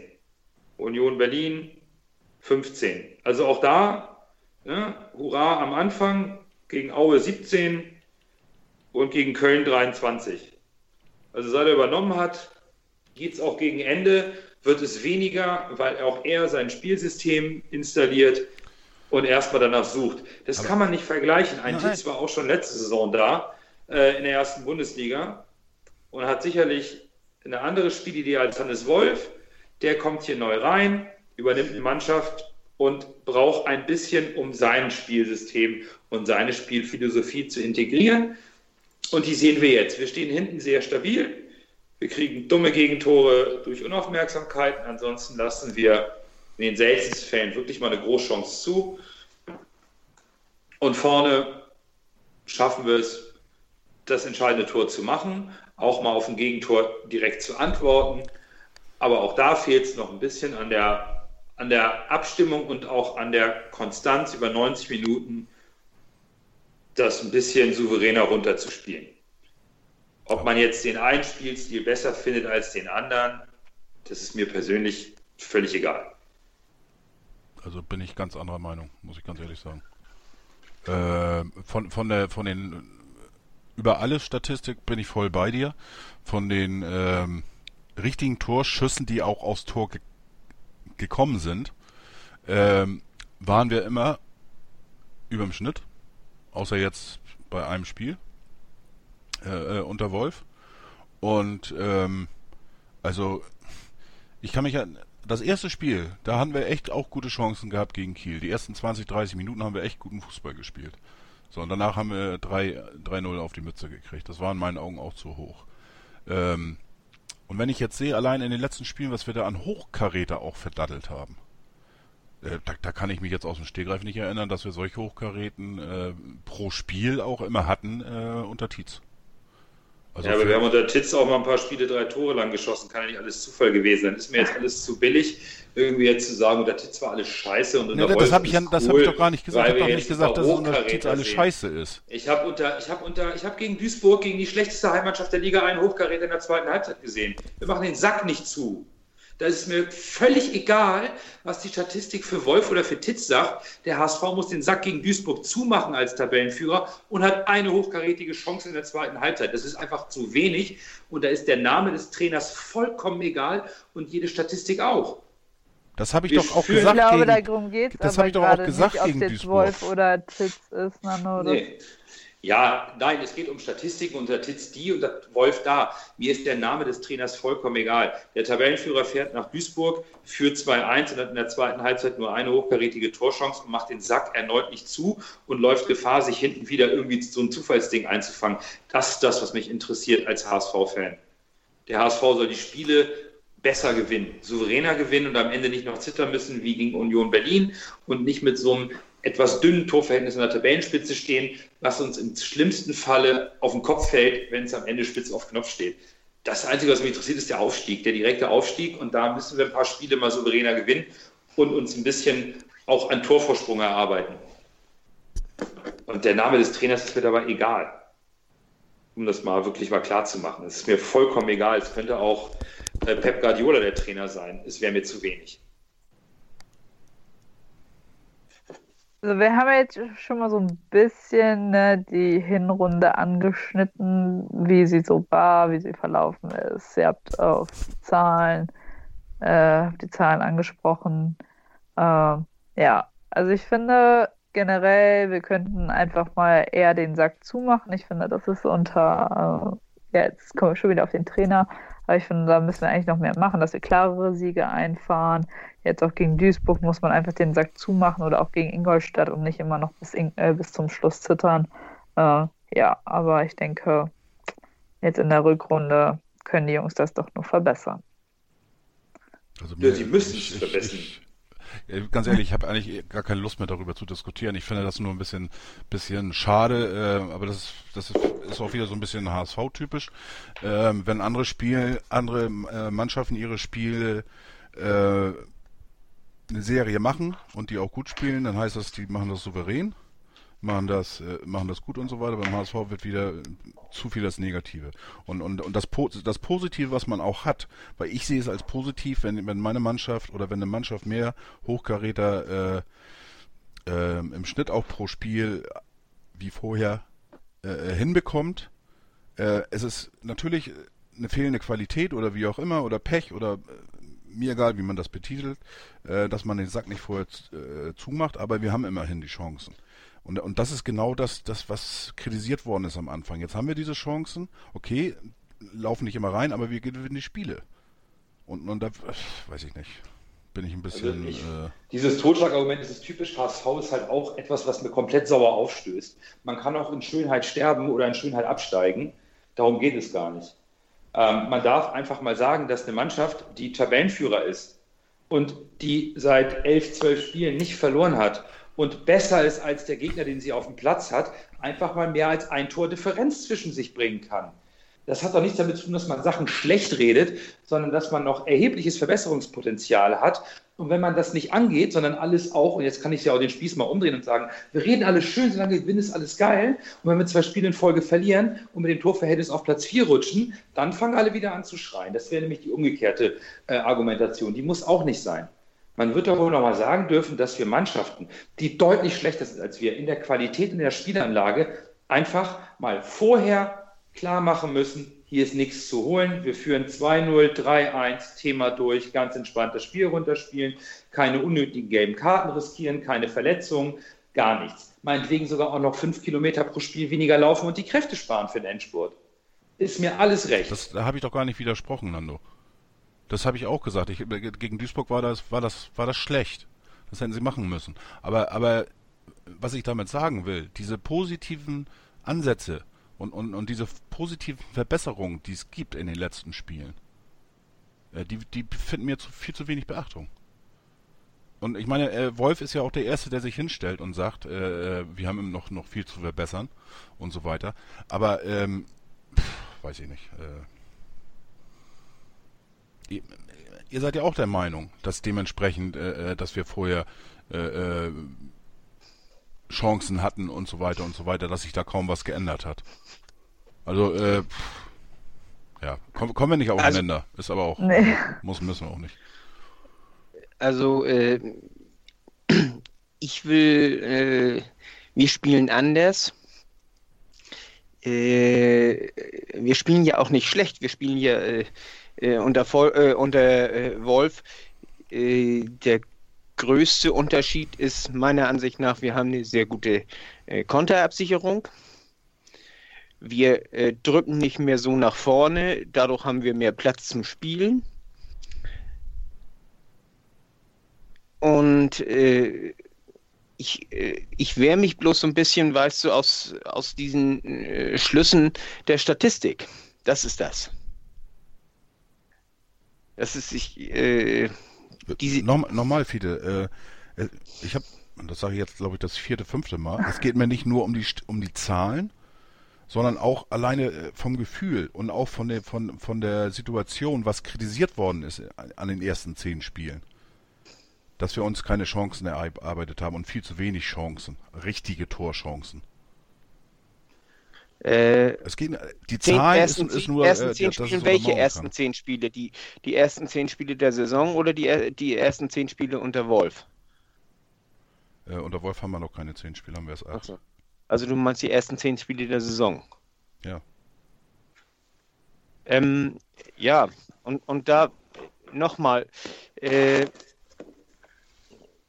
der hier. Äh, du, viele, äh, es ist, ist, ja gar nicht schlimm, nein, wir müssen ja nicht einer nein, Meinung nein, sein. Nein, nein, nein, ich, ich, ich möchte äh, nochmal erklären, was, was ich, ich, ich möchte nochmal erklären, was, was ich meine äh, mit, mit der Qualität der Chancen.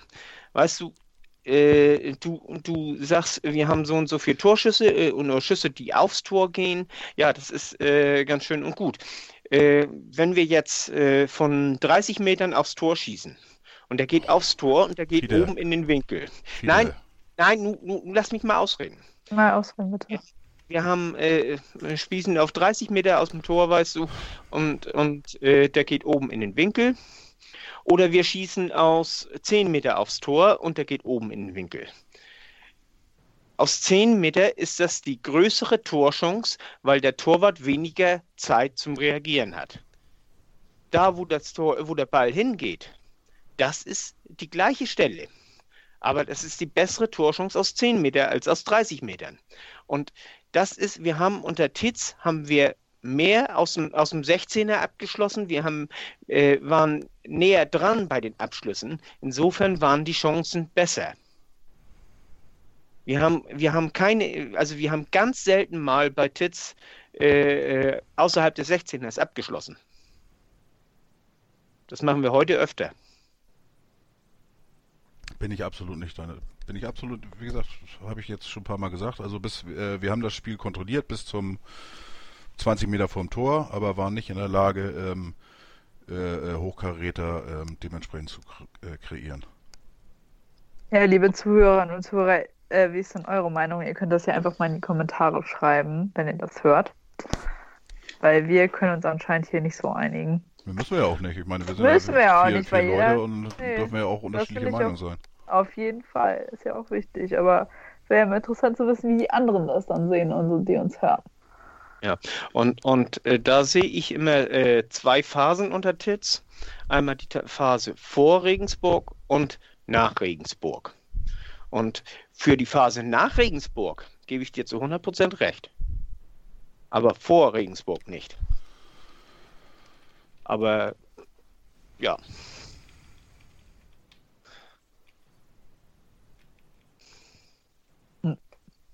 Ja, was soll ich dazu sagen? Ich meine, ich, ich, ich habe meine Meinung dazu ich gesagt. Ich glaube, wir also. haben das ausdiskutiert. Wieder von vorne anfangen, drehen wir uns nur im Kreis. Ähm, ja, also ich finde, Hinrunde, was kann man, also ich finde es, ich hätte, klar, am Anfang habe ich mir gedacht, so, boah, wäre cool, wenn wir äh, nach 17 Spieltagen auf Platz 1 stehen, so nach der Hinrunde. Hätte hätt es aber nicht für möglich gehalten, dass wir das wirklich schaffen, ehrlich gesagt. Ähm, ja, hätte auch nicht gedacht, dass wir nur, es sind doch nur zwei Niederlagen, oder? Mhm. mhm. Ja. Hätte ich auch nicht gedacht, dass wir das in 17 Spielen schaffen, nur zweimal zu verlieren. Ich dachte wirklich, weil die zweite Liga ist einfach so unberechenbar. Man weiß nie, was kommt, dass wir öfter vielleicht mal blöd verlieren und dann um den Anschluss verlieren. Aber ich finde, wir haben uns einfach echt, also von der Leistung her auch nochmal gesteigert. Klar, man muss auch erstmal die Qualität haben, um 2-1 dann irgendwie nach Hause zu bringen. Aber sicher ist auch noch nach oben. Na, wir haben 65 Prozent unserer Spiele gewonnen. Das ist einfach gut. Ja. Also elf Siege aus 17 Spielen sind, sind stark. Damit steht man zu Recht oben und ähm, hochgerechnet das gleiche in der Rückrunde äh, reicht zweimal für, für den Aufstieg. Ähm, das ist schon, das ist in Summe ist das alles einwandfrei. Ja. Ähm, aber es wird, äh, da ist der Fußball nun mal so, äh, die Wahrscheinlichkeit, dass wir unter Hannes Wolf einfach kein Spiel verlieren bis zum Ende der Saison, ist äußerordentlich gering. Und äh, darauf muss man sich halt auch vorbereiten, dass eben irgendwann vielleicht auch mal ein Spiel kommt oder zwei, die nicht so gut sind. Und darauf muss man dann halt schnell reagieren und eine Antwort finden. Und äh, die Mannschaft ist es momentan überhaupt nicht, die weiß gar nicht mehr, wie es ist, äh, tatsächlich in Gefahr zu geraten.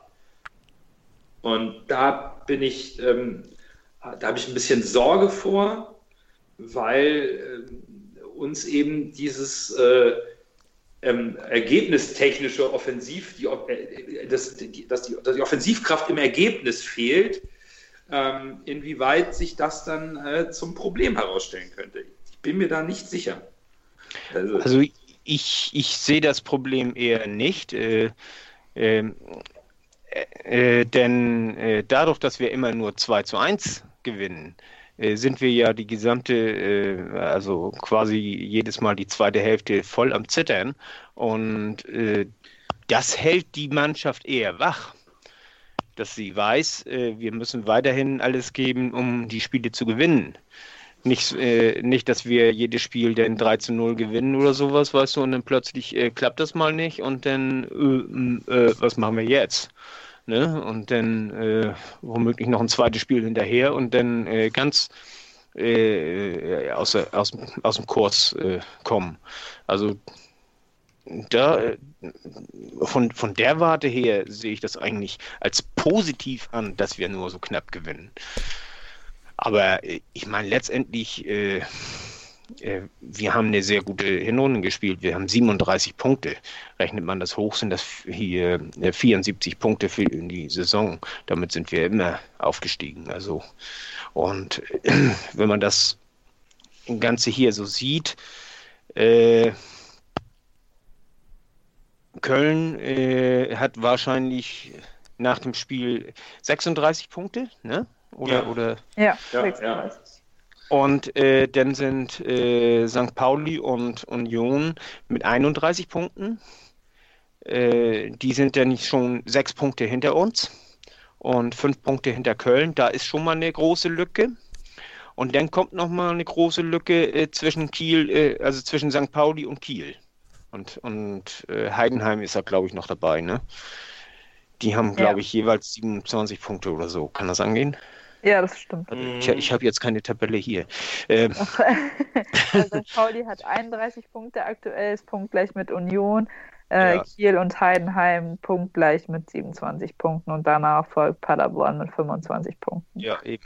eben. Und äh, das ist also, äh, oben sind die beiden äh, Favoriten also Köln und wir. Dann äh, sind äh, zwei Verfolger, die aber auch schon fünf Punkte weg sind, fünf, sechs Punkte weg sind. Und danach kommt der Rest, also the best of the rest. So ungefähr. Und dazwischen ist auch noch, noch mal eine vier Punkte äh, Differenz. Und ich denke, das ist so äh, das, wo sich das letztendlich auch äh, äh hinpendeln wird.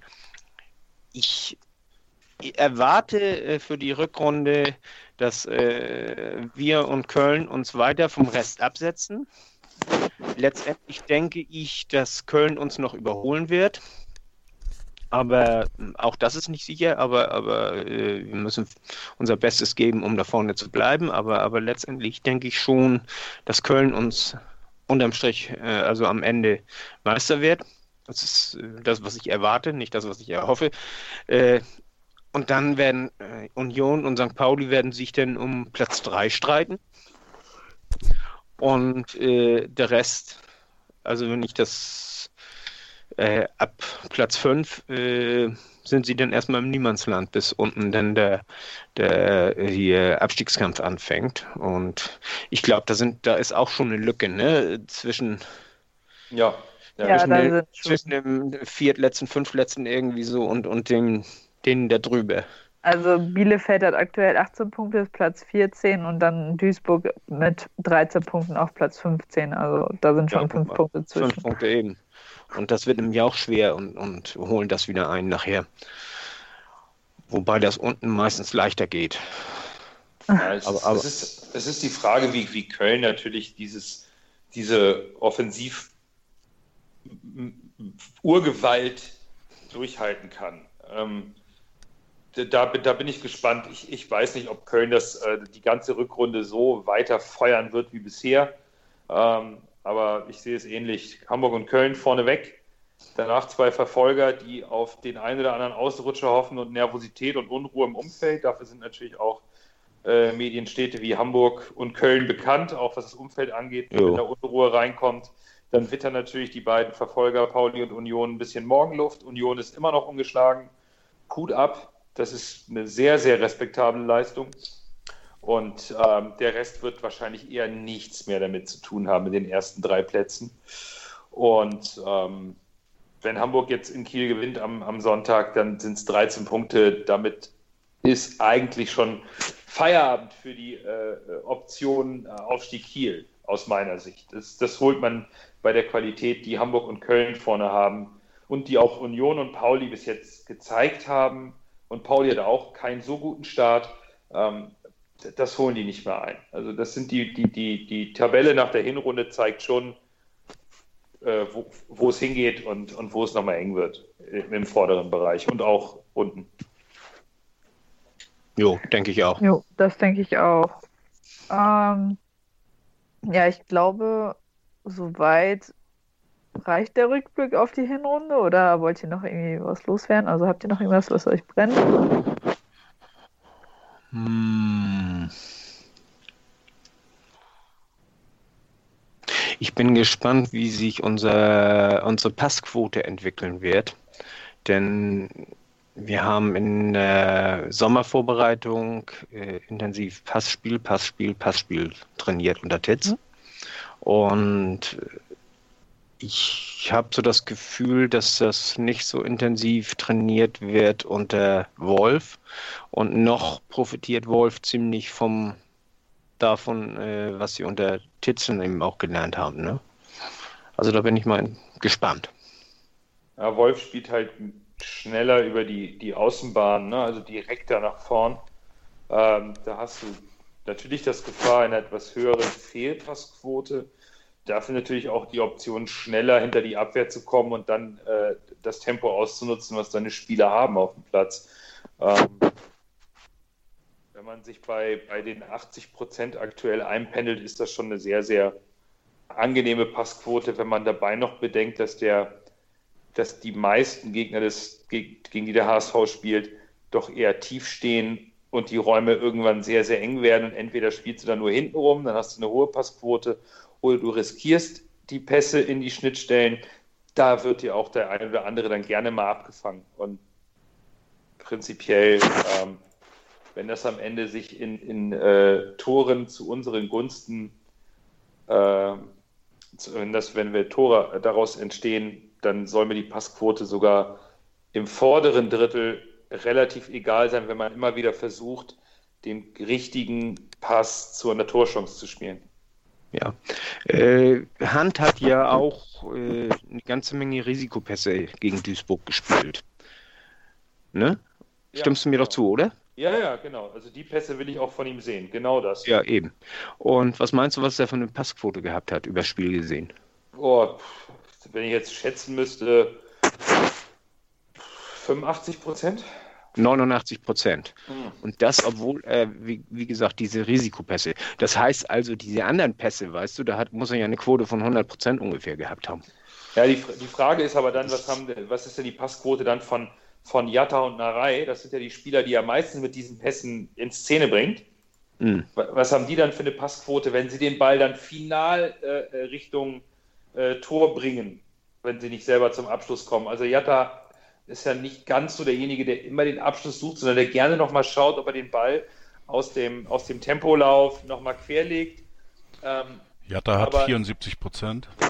Ja, da, da ist dann nämlich der, der, der entscheidende ja. Pass, der abgefangen wird. Ne? Ja, ja für, einen, für einen Offensivspieler ist das trotzdem noch eine sehr gute Quote. Und äh, ja. den anderen, wen wolltest du noch wissen? Narei. 82 Prozent. Das ja. sind auch sehr gute Werte. Ja. Und, und, was hatte Wang jetzt, wenn wir vorne nochmal dabei sind? Also nur jetzt Hong mal so.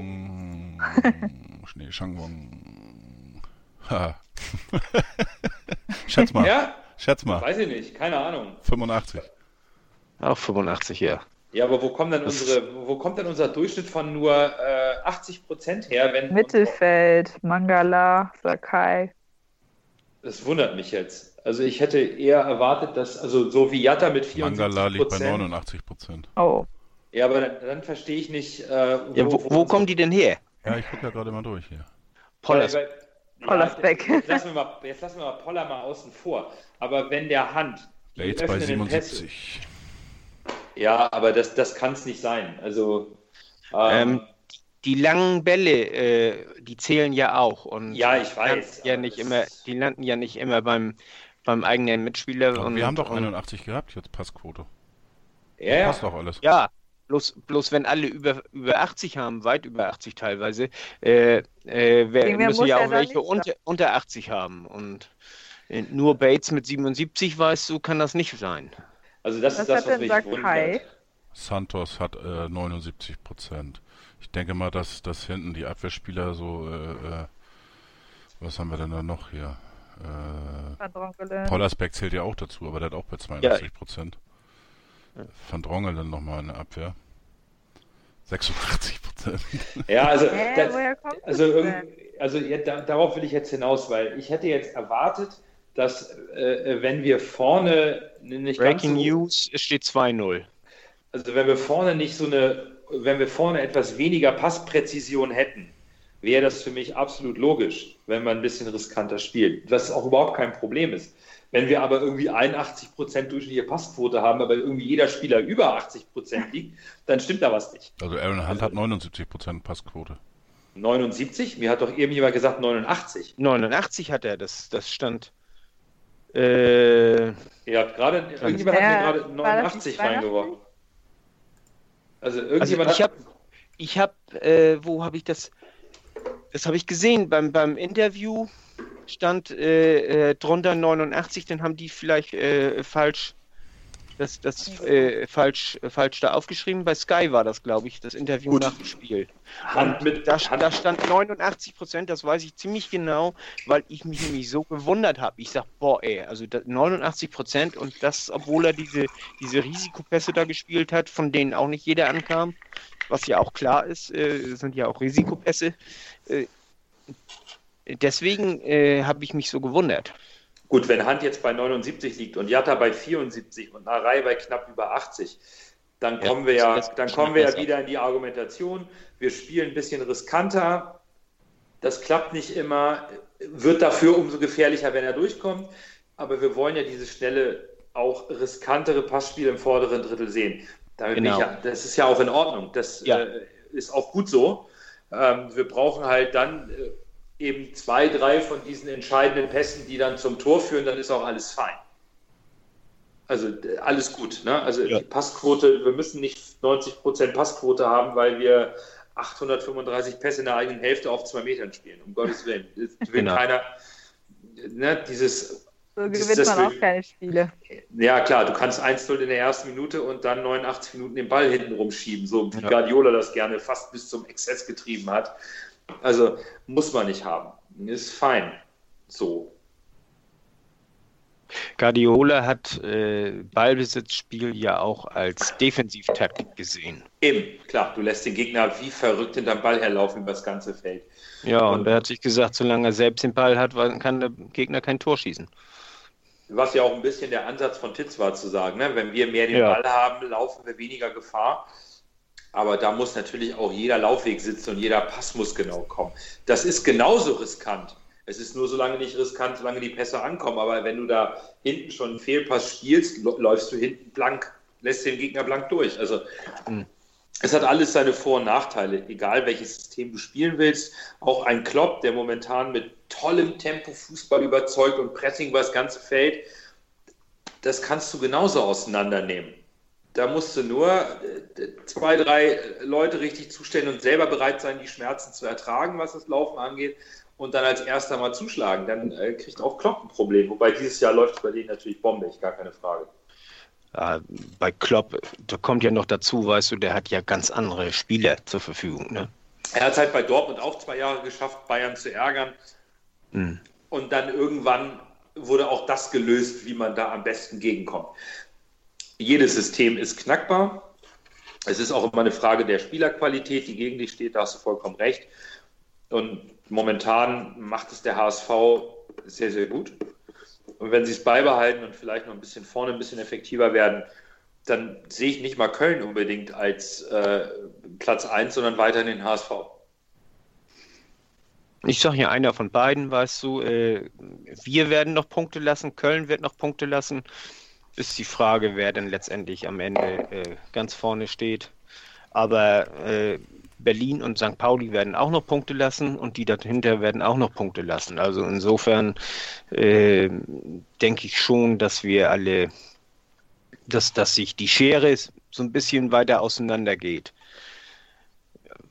Also von, von den und die, die, die Lücken jeweils. Also ja. die, die obersten beiden zu Platz 3 und 4 und 3 und 4 zu Platz 5 und dem Rest. Und Pauli wird das Problem haben, dass sie zehn Tore schlechteres Torverhältnis als Union Berlin haben bei Punktgleichheit. Ne? Auch das kann am Ende der Saison für den Relegationsplatz entscheidend sein. Ja, aber andersrum, äh, ein Unentschieden hin oder her, weißt du, das ist der Punkt und, und äh, ja, das Torverhältnis ist aber halt ein deutlich besseres Torverhältnis ist immer ein Punkt mehr im Endeffekt. Ein halber Punkt. Ja, ist, ja, bei Punktgleichheit reicht es nicht. Also es ist ein Punkt mehr. Ja, ich sage Ihnen ein halber Punkt. Ja. So, aber das ist auch dann äh, gut. Solange Hamburg genug Vorsprung auf, auf Platz 3 hat, ist es dann egal. Von daher Eben. müssen wir einfach hoffen, dass wir vorne den Vorsprung halten auf Platz 3. Dann ist eh alles relativ entspannt. Was ich mir halt wünsche, um das mal abzuschließen, auch im Vorschau auf die Rückrunde, ist, dass wir relativ schnell die Fronten auf Platz 3 geklärt haben, damit wir aufgrund der finanziellen Situation des Vereins und der Vertragssituation sehr frühzeitig in eine Erstligaplanung für den Kader gehen können. Ja. Das, das ist ja, ungemein wichtig. Wir brauchen deutlich mehr Zeit ähm, um den Kader richtig auszutarieren für die erste Liga. Und wir müssen, glaube ich, etwas mehr Kreativität und Überzeugungsarbeit leisten. Und äh, da wäre eine frühe Tendenz in der Rückrunde, dass wir doch definitiv voll aufsteigen werden und als einer der ersten beiden sehr erleichternd für Becker und Co. Da bin ich mir sehr sicher. Ja. Ja, da stimme ich dir voll und ganz zu. Ja, bin ich voll bei dir. Ja, ich glaube, Nando, du hast das jetzt ganz hübsch abgeschlossen.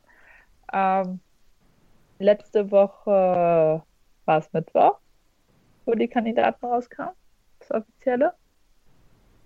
War das Mittwoch? Was, Doch, Mittwoch. Dienstag. Mittwoch. Genau. Mittwoch, Dienstag, Mittwoch, Mittwochmorgen, genau. genau. Dienstag haben wir mit, mit Scholle und, und Mittwochmorgen. Genau. Zack. Genau. Mittwochmorgen genau, wurde offiziell vom HSV e.V. bekannt oder vom Beirat bekannt gegeben, wer denn jetzt zur Präsidentschaftswahl am 19.01. zugelassen wird. Äh, ja, der Beirat hat sich für Marcel Jansen, den Namen von dem Hartmann habe ich vergessen, Vornamen habe ich vergessen. Ralf. Ralf, Ralf. Hartmann. Ralf und, mit PH. Und Jürgen heißt er mit Vornamen, ne? Hunke? Ja, Jürgen. Ja. Jürgen Hunke entschieden. Ähm, heute drang durch die Presse eine Meldung, dass jemand für die Abwahl des Präsidiums einen Antrag gestellt hat. Habe ich das richtig gesagt? Ja. ja. Also, erstmal, was sagt ihr zu den Kandidaten? Was sagt ihr zu dem Antrag? Generell, was ist eure Meinung? Ich finde, die Kandidaten sind von den Namen, die so in der Presse kursierten, abzusehen gewesen. Also ähm, alle drei haben rein von der Vita und sachlich betrachtet ihre Daseinsberechtigung, um als Kandidat zugelassen zu werden. Ein bisschen überrascht hat mich, ähm, aber das ist ja auch nicht, ich, ich weiß nicht, ob es bestätigt war oder nicht, dass Katrin Sattelmeier sich beworben hat oder nicht. Das hätte mich jetzt, hat mich ein bisschen überrascht, dass sie nicht durchgekommen ist als Kandidatin. Ansonsten, auch nach dem, was wir hier mit Patrick äh, in unserem Podcast besprochen haben, ähm, konnte man schon so ein bisschen raushören, in welcher Form sich auch der Beirat die das Auftreten eines Kandidaten auch in der Öffentlichkeit vorstellt und welche Funktion er einnehmen soll, sodass man den einen oder anderen Trompeter schon aus dem Orchester rausnehmen konnte. Also das ähm, war schon so ein bisschen zu erwarten. Äh, Marcel Janssen hat sich ja überhaupt nicht geäußert bis zu dem Moment, äh, wo er überhaupt als Kandidat zugelassen wurde. Äh, ich glaube, auch Ralf Hartmann hat sich gar nicht geäußert. Auch von Jürgen Hunke hat man nichts gehört und von Katrin Sattelmeier auch nicht, äh, um mal die vier Namen zu nennen. Ähm, das fand ich schon sehr angenehm. Und äh, der jetzige Antrag ist ein bisschen ein Rückfall in alte Grabenkämpfe, die, die ich einfach nicht mehr nachvollziehen kann, um ehrlich zu sein. Warum soll ich jetzt zwei Vizepräsidenten abwählen, um eine komplette Mitgliederversammlung zu sprengen, um eine außerordentliche zu machen für ein Ehrenamt und, den, und einen Vertreter in der AG im Aufsichtsrat, der keinerlei Entscheidungsgewalt auf das operative Geschäft hat. Das ist, ist mir schleierhaft, wie man damit jetzt kommen soll. Also ich, ich verstehe das nicht. Ehrlich nicht. Ist mir zu hoch. Das wird wohl jedem zu hoch sein, aber gut. Äh, ja, solche Schwachköpfe müssen wir, Entschuldigung, aber das ist meine Meinung dazu, äh, zu solchen Anträgen, äh, solche blödsinnigen, schwachsinnigen Anträge müssen wir halt aushalten beim HSV. Äh, scheint sich da nichts zu ändern und äh, ja, weiß ich nicht. Ich denke mal, das ist, ist vielleicht immer noch so ein bisschen, äh, die kommen ja von Hoffmann und äh, wenn wir Hoffmann nicht abwählen können, dann müssen wir eben die, die, die Überbleibsel abwählen. Keine Ahnung. Dass man dem HSV dadurch schadet, wenn, wenn der Antrag durchgehen würde und dass man dann eine außerordentliche Mitgliederversammlung, was äh, auch natürlich auch nochmal Geld kostet, was auch nochmal dazu kommt äh, und so weiter und so weiter, das ist alles äh, ja, nicht nachzuvollziehen. Und, und äh, bei dem anderen, was du sagtest, von der Kandidatenauswahl, bin ich absolut bei dir. Ähm, ja, ich kann das schon alles nachvollziehen. Auch jetzt sage ich, dass ein, ein Verslav, Verslau, Verslav, Dings da nicht, äh, Verslev, Verslev keinen ne? Zuschlag bekommen hat und äh, auch bei Sattelmeier muss ich sagen, ähm, ich weiß jetzt nicht so genau, ähm, hat sie im EV oder beziehungsweise ja im EV jetzt eigentlich irgendwas mal gemacht? Außer das, das, sie war ja mal im Aufsichtsrat, okay, aber sonst? Das weiß ich halt auch nicht. Ähm, ich weiß auch nicht, inwieweit eine EV aktuelle Aktivität sein muss. Ähm, Jürgen Hunke ist, glaube ich, jetzt auch nicht aktiv, hat natürlich eine andere Vita im EV, gar keine Frage. Ähm, ich glaube, sie ist HSV-affin genug, um zugelassen zu werden, wobei ich da natürlich dem Beirat jetzt überhaupt nicht unterstellen will, dass sie da irgendwas gemauschelt haben, um Gottes Willen. Hat mich persönlich gewundert, allerdings weiß ich, wissen wir auch nicht, es war nicht, ich habe es nicht genau gefunden, ob sie tatsächlich sich beworben hat. Auf Twitter hat ja jemand, ein, ein, ein, ein, Steuerberater gesagt, hätte sich beworben und gar keine Rückinfo vom Beirat bekommen, außer dass die Bewerbung eingegangen ist. Da sind wahrscheinlich viele Bewerbungen eingegangen und wir diskutieren jetzt natürlich nur über die Kandidaten, die, die, sich in der Presse geäußert haben und die dann angenommen wurden oder eben nicht. Und da haben wir mit Verslev äh, einen Lautsprecher gehabt. Der Höper hat, ob der jetzt kandidiert oder nicht, das war jetzt auch nicht klar, aber der hat ja auch groß getönt.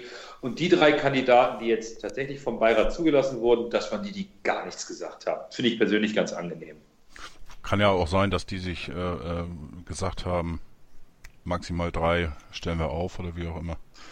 Äh, man weiß es nicht. Äh, also da gehe ich auch von aus, also dass sie das äh, gesagt haben, denn äh, das ist ja letztendlich auch äh, eine der, äh, einer der Gründe, warum man den Beirat installiert hat, äh, dass äh, man auf der Versammlung nicht mehr da 20 Kandidaten hat, die da äh, äh, hier, sondern dass da schon mal vorsortiert worden ist. Ja. mich hat das aber trotzdem gewundert, dass Jürgen Hunke zugelassen wurde, muss ich ganz ehrlich sagen. Denn äh, letztendlich geht es auch um Ruhe im Verein. Das ist eine, einer der Gründe, Gründe und Jürgen Hunke ist jemand, der schafft Unruhe. Also äh, schon allein als sein Name äh, aufkam in der Bild, glaube ich, war das das erste Mal. Da ging schon ein großes Aufschreien in, in der Fanschaft los und, und ja, gut, einen Aufschrei also, gab es auch bei Bernd Hoffmann. Ja, aber trotzdem, das ist noch, ist noch ein bisschen was anderes. Also das, äh, der Mann ist 75. Ja. Das ist ein alter Knacker. Ja, guck mal nach Amerika. Ich habe mir gerade ja. jetzt die Tage mal durchgelesen, ja. wer sich alles und? da nächstes Jahr aufstellen will. Und wenn ich da sehe, da sind 77, 71 Jahre und was weiß ich, wie alt die da sind, da denkst du, ja, da ist ja noch ein junger Spund, viele. Ja, trotzdem. Also nach Amerika äh, brauche ich nicht gucken. Ich, also, ich gucke hier, weißt du, und, und ich sehe äh, die, die äh, Leute, die da 75 und älter sind. Und äh, ich sehe, dass da weiß Gott nicht, wie gut es bei rüberkommt. Also Jürgen Hunke, das muss ich immer zugute halten, ist mit, trotz seines Alters von 75 Jahren sehr fit, sehr aktiv, ähm, hat viele Projekte, äh, die er aktiv begleitet und hat natürlich in seiner Vita auch als ehemaliger HSV-Präsident absolut die Qualifikation, ähm, zugelassen zu werden. Ich finde es persönlich auch gut, dass der Beirat ähm, einen ehemaligen Präsidenten, der dieses Amt kennt, als äh, sogar hauptverantwortlich, jetzt sogar nicht als Ehrenamt im EV, sondern damals auch als verantwortlich für den Fußballbereich, für den professionellen, dass er diesen zulässt, wenn dieser Mensch sich äh, ehrlich bewirbt, äh, ein Gespräch mit dem Beirat führt und den Beirat zu überzeugen weiß dann ist es einfach legitim, äh, Jürgen Hunke als verdientes Mitglied des, des Vereins zuzulassen. Das äh, mal ganz äh, wertfrei, unabhängig davon, dass Jürgen Hunke vielleicht auch aus meiner Sicht, da bin ich ja bei dir, bei, die, bei einigen Auftritten noch zu damaligen Grabenkämpfen im Verein nicht die beste Figur abgegeben hat. Da bin ich ja bei dir. Ich verstehe, ich verstehe auch deinen Ansatz, aber rein sachlich betrachtet kann man Jürgen Hunke, wenn er sagt, ich möchte kandidieren, äh, kann man, kann man diese Person, dieses HSV-Mitglied eigentlich nicht ablehnen. Jo. Dass man ihn nicht wählen muss, ist eine andere Geschichte. Ähm, wenn man vielleicht lieber andere Interessen hat oder die alten Geschichten sich nochmal anschaut. Und es ist nochmal eine andere Geschichte, aber so jetzt rein, rein von der Kandidatur ist es legitim. Es ist auch gut vom Beirat, ähm, nicht auf alte Geschichten zu schauen, sondern sich die Person Jürgen Hunke jetzt anzuschauen, das HSV-Mitglied Jürgen, und zu sagen, du meinst es ernst, du hast dich hier vorgestellt und äh, du hast absolut die Qualifikation, dann ist es okay. Und dass sie nur drei Leute zugelassen haben, um eine Mitgliederversammlung nicht zum ähm, kompletten äh, achtstündigen Wahlkampfmarathon in, in Vorstellungs- Orgien eskalieren zu lassen, finde ich auch gut. Weil das tut sich auch kein Mitglied an, ähm, dass sie da hinfahren und für eine Wahl des Beirats und Präsidenten irgendwie acht Stunden lang erstmal Kandidatenschau haben. Das finde ich auch sehr gut. Also, dass, dass man da schon von vornherein, und dafür haben wir den Beirat auch. Ja, eben dafür haben wir den, ne? Ein bisschen vorpräsentiert bekommen. Pass auf, aus unserer Sicht, wir für euch, die, die ihr uns gewählt habt, wir meinen, dass das die drei Kandidaten sind, die am besten passen aus den drei dürft ihr dann wählen und äh, die sollen sich auch vorstellen, da ist ein bisschen mehr Zug hinter und das geht ein bisschen schneller und keiner möchte einfach zwölf Stunden äh, Mitgliederversammlung haben mit unzähligen Wortbeiträgen, die sich irgendwann wiederholen oder eventuell wieder ausfallen werden. Das will man alles nicht haben. Und ich glaube, das ist auch nicht im Interesse der Kandidaten, dass man das hat. Auf keinen Fall. Mhm. Es ist jetzt natürlich äh, trotzdem jedes Mitglied aufgerufen, aufgrund dieses vermeintlichen ähm, Abwahlantrages äh, rechtzeitig zur Mitgliederversammlung zu kommen, weil der Antrag wird mit Sicherheit vorgezogen Auf werden müssen. Ähm, das heißt, man kann nicht erst äh, zur, nur zur Stimmabgabe kommen, sondern muss tatsächlich rechtzeitig da sein.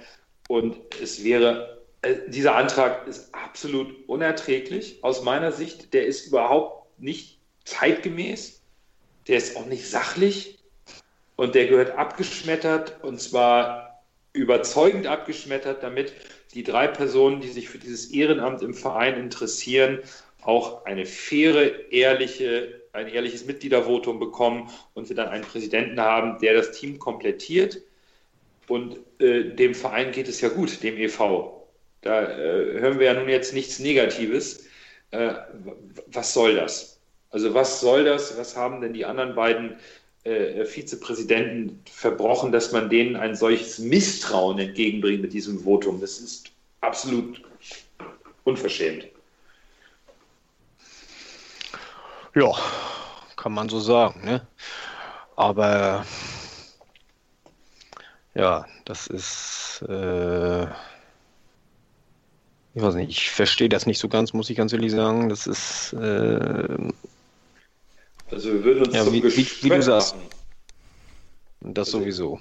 Also wenn wir jetzt diesen, wenn dieser Antrag durchkommt und die Mitgliederversammlung ist nach 30 Minuten erledigt, weil wir der Meinung sind, zwei ehrenamtliche Vizepräsidenten abwählen zu müssen, die sich nicht zu Schulden haben kommen lassen, um eine außerordentliche Mitgliederversammlung, wo wir dann alles nochmal von vorne, also bitte, das ist, das ist, also nee, das, das Das kann, wäre das, verdammt unnötig und unverschämt und ja. Also, nein. Also das, das, das, das, darf, das darf kein Mitglied des HSV zulassen. Äh, Der e.V. möchte ja auch handlungsstark bleiben und jetzt nicht irgendwie in so ein Vakuum rutschen. Was soll denn das? Äh, bitte. Und das für, eine, für ein Ehrenamt, was, was nicht mal operativ, und das unterstelle ich jetzt diesem Antrag, dass es rein um mögliche operative Eingriffe in die AG geht, die eh nicht gegeben sind. Es ist unnötig. Ich habe auch irgendwo auf Twitter heute, glaube ich, gelesen, dass morgen die Anträge bekannt gegeben werden. Ist das richtig? Ich glaube, bis Ja. heute Abend um 23.59 Uhr, wenn man ganz korrekt ist, glaube ich, darf, Nee. dürfen nicht. Nein, bis, äh, bis zum 14. ging das. Ach, die Anträge. Also es, schon- es ja, es äh, können, können keine mehr gestellt werden. Bis zum 14. ging das. Und äh, morgen wird äh, das alles offiziell bekannt gegeben. Ah, okay. Äh, das, das hier mit dem anderen Antrag, das ist äh, ein bisschen durchgesickert und äh, ärgert mich auch so ein bisschen. Das zeigt ja irgendwo, dass da auch eine undichte Stelle ist. Oder, ja, oder, dass, oder dass einer ganz gezielt Politik mit, mit den äh, Nachrichten macht. ja auch, auch vollkommen unnötig, überhaupt da Anträge schon mal zu lancieren. Es, es wird wieder so getan, als ob es hier um Macht und Einflussnahme auf den Profifußball geht und das ist einfach nicht der Fall. Und einige äh, leben wahrscheinlich noch ein bisschen in der Vergangenheit, immer noch nicht verstanden, dass wir eine klare Trennung haben, auch operativ und in den Entscheidungen. Es geht jetzt hier rein um den EV und da, müssen, da, da wurden drei Kandidaten von, vom Beirat benannt und denen gilt es jetzt auf den Zahn zu fühlen, welche Ideen und Interessen sie haben und, und Vorstellungen, wie sie den EV nach vorne bringen. Aber bitte mal losgelöst von der Fußball AG. Das wäre einfach mal zeitgemäß. Ja. Das hast du Jo. schön gesagt. Ja, sechs Tage bis zum nächsten Spiel. Ähm, Ähm, ähm, ich, habt ihr noch was? ich möchte da noch äh, äh, eins zu sagen. Äh, dieses ohne Einfluss, das stimmt ja nicht ganz. Äh, äh, du bist im Aufsichtsrat, hast du einen gewissen Einfluss Ja, und äh, du äh, kannst dann auch, äh, äh, du hast keinen offiziellen Einfluss, aber äh, wenn du, äh, du, du kannst ja doch einen gewissen Einfluss aufs Geschäft nehmen, indem du äh, mit den Leuten sprichst und äh, äh, so, so Einfluss nimmst. er ist aber nicht mehr so stark, wie er Nein, war. nein, das stimmt, das stimmt. Also, also darum geht es mir. Natürlich kannst Ja. du im Aufsichtsrat für Stimmung machen, du kannst Kontakte knüpfen oder Fronten aufbauen. Ja, kannst du alles machen. Hm. Aber wir müssen einfach mal wieder zu dieser Sachlichkeit kommen, um zu sagen, das Ehrenamt des Präsidenten des HSV dient dem EV in erster Linie. In zweiter Linie vertrete ich als Mehrheitseigner im Aufsichtsrat natürlich die Interessen des EV und achte auch auf die Fußball AG, aber es ist nicht mehr operativer Eingriff in vollster Form. Und wir müssen davon ein bisschen weg. Davon Ja. sind wir, die Aussiederung ist nun mal geschehen. Und wir haben da jetzt auch eine klare Trennung und wir haben das ja auch mit Moritz hier im, im Podcast diskutiert und auch mit Patrick. Es ist nicht mehr so, dass man über Hintertürchen plötzlich alles Mögliche bestimmen kann bei der AG. Das ist nicht mehr so. Nein, das, das stimmt, das stimmt. Und, und deswegen sollten wir sachlich über den besten Präsidenten für den EV diskutieren. Und in zweiter Linie ist der beste Präsident für den EV auch der richtige Vertreter im Aufsichtsrat. Das ergibt sich dadurch auch. Also ich will einfach weg von diesem, ich könnte möglicherweise äh, in irgendeiner Form über Jahre hinweg durch viel Lobbyarbeit im Hintergrund mal Einfluss nehmen. Davon möchte ich bitte einfach wegkommen, weil so wirkt dieser Antrag mit Abwahl des Vizepräsidenten. Wir müssen ein richtiges Team aufstellen und dann durchstarten. Und der Verslev, der die AG sanieren will, obwohl er als Präsident das Recht dazu gar nicht hat, das geht mir einfach alles zu weit. Das geht ja, mir zu weit und darauf will ich hinaus. Und äh, du musst aber davon ausgehen, dass äh, zum Beispiel ein Hunke ist überhaupt nicht am EV interessiert. Den interessiert nur der Aufsichtsratposten. Gut, wenn, wenn dem so ist und man das auch irgendwie bestätigt bekommt oder ihn aus der Reserve locken kann, dann muss jedes Mitglied einfach auch selber sich fragen, warum bin ich hier und warum möchte ich meine Stimme abgeben. Und dann muss man auch das Mitgliedervotum einfach akzeptieren. Ich persönlich, das ist äh, nicht äh, ist ja bekannt, habe einen anderen Favoriten und der ist ja zum Glück auch mit aufgestellt oder darf kandidieren. Von daher hoffe ich, dass er das auch wird. Aber auch ich werde mir in Ruhe anhören, was äh, alle drei äh, potenziellen Kandidaten auch für Ideen und Meinungen zum EV und zum Ehrenamt haben. Das ist einfach ein anderer Schnack als das, was es vorher war. Und da bin ich sehr gespannt. Das heißt also, du wartest auf Onkel Jürgens Märchenstunde. Ich, nein, ich warte auf, auf, die, auf, auf, die, auf die Märchenstunde von allen dreien. Es ist gar keine Frage. Ich bin voreingenommen. Ich, ich, ich werde Hunke nicht wählen und ähm, wenn, wenn, wenn Marcel Janssen nicht komplett Blödsinn erzählt, ein Interview habe ich schon gelesen, kriegt er auch meine Stimme. Ich mache daraus kein Geheimnis, es ist mir egal, was mir unterstellt wird. Aber natürlich werde ich mir auch anhören, was ein verdientes Mitglied wie Ralf Hartmann zu sagen hat. Um Gottes Willen, das gebietet auch der Respekt. Und vielleicht kann mich am Ende Ralf Hartmann doch mehr überzeugen. Ähm, und vielleicht schafft es auch Jürgen mit einem schönen Märchen, mich zu überzeugen. Das äh, ist jetzt unwahrscheinlich, aber so prinzipiell. Ja, Nando, du kriegst einen Posten. Nee, danke. Darfst ihm seine roten Schuhe äh, putzen. Du hör mal, ich, ich habe auch rote Schuhe, so ist nicht. Äh, ich finde, ich find ja, sein, dann läuft das doch er hat, er hat das ja ganz interessant begründet. Und das fand ich übrigens sehr charmant. Er hat ein Interview, wurde er mal gefragt, warum er rote Schuhe trägt. Und da hieß es, er hat es mal an. Und da wurde ihm gesagt, das ist doch völlig out, außerhalb der Mode. Niemand trägt mehr rote Schuhe. Seitdem trägt er immer rote Schuhe. Ich persönlich finde das sympathisch. Das muss ich ganz ehrlich sagen, finde ich total klasse. Das so durchzuziehen, Hut ab, Jürgen, Hut ab. Das ist stark. Ich meine, ich trage ja auch nur Birkenstock-Sandalen. Also, also von daher, also das ja, ist aber schon, die sind auch wieder in im Sommer. ja, und, und rote ja, ich, Schuhe ich, auch in. Ich trage sie aber auch im Winter. das ist was anderes. Nein, also, äh, ist schon okay. Der also, Papst hatte auch rote Schuhe, war auch okay. On Onkel Jürgens Märchenstunde, weißt du, das war einfach nur auf, auf die äh, äh, seine Bewerbungsrede bei der äh, hier Wahl als äh, 2011 ist das glaube ich gewesen, als er gewählt worden ist. Äh, da hatte jeder, glaube ich, ich weiß nicht, 20 Minuten Zeit, sich vorzustellen und äh, die hatte er ausgeschöpft. Da war er immer noch in der Einleitung und also da hat er wirklich also wie, wie, so ein, wie so ein Märchenerzähler, weißt du. Und, da wurde, wurde ihm da nicht das Mikro abgestellt und er hat sich darüber sehr echauffiert, dass einem verdienten Mitglied wie ihm das Mikro abgestellt wird. War das nicht diese Aufsichtsratsvorstellung? Ja, dann ist ich, hier Peter Gottschalk doch aufgestanden und er würde seine Redezeit würde er Jürgen Hunke ja. überlassen. Ja, ja, also das muss, aber das, wie gesagt, das ist Vergangenheit und auch ein ja. Jürgen Hunke, das gebietet irgendwo auch der Respekt, hat äh, das Recht, sich zu seiner Kandidatur zu äußern gegenüber den Mitgliedern. Das ist schon okay und das sollte auch jeder übrigens wirklich jeder, egal welchen Kandidaten er wählen will, sollten die Kandidaten bei der Mitgliederversammlung sich vorstellen, hat man auch nicht zu buhen, zu pfeifen oder ihn auszuschimpfen. Davon, genau. Auch davon müssen wir wegkommen. Man ja. darf kritische Fragen stellen, man darf applaudieren, aber von diesen alten Mitgliederversammlungen, von denen wir genug in der Presse nachlesen können, was da abgegangen ist, bis hin zu fliegenden Stühlen und Androhungen, da, da müssen wir mal komplett weg. Das, das äh, hat keiner Bock drauf. Das, genau. das, das, muss nicht sein. Also fair, ehrlich und dann soll jeder auf, auf den Knopf drücken oder sein, seinen Stimmzettel abgeben oder die Karte hochhalten, wie er meint. Und äh, vielleicht schaffen wir es mal, eine schöne Versammlung auch ohne so ein Theater abzuhalten. Ich meine, das wäre doch mal auch mal was. Im neuen Jahr, pünktlich zum Aufstieg im Sommer. Das wäre auf jeden Fall mein Neujahrsvorsatz, aber wäre das dann noch unser HSV? Ja, unbedingt, unbedingt. Ich glaube, wir wollen doch genau diesen HSV, ja. oder? Ja, wollen, klar.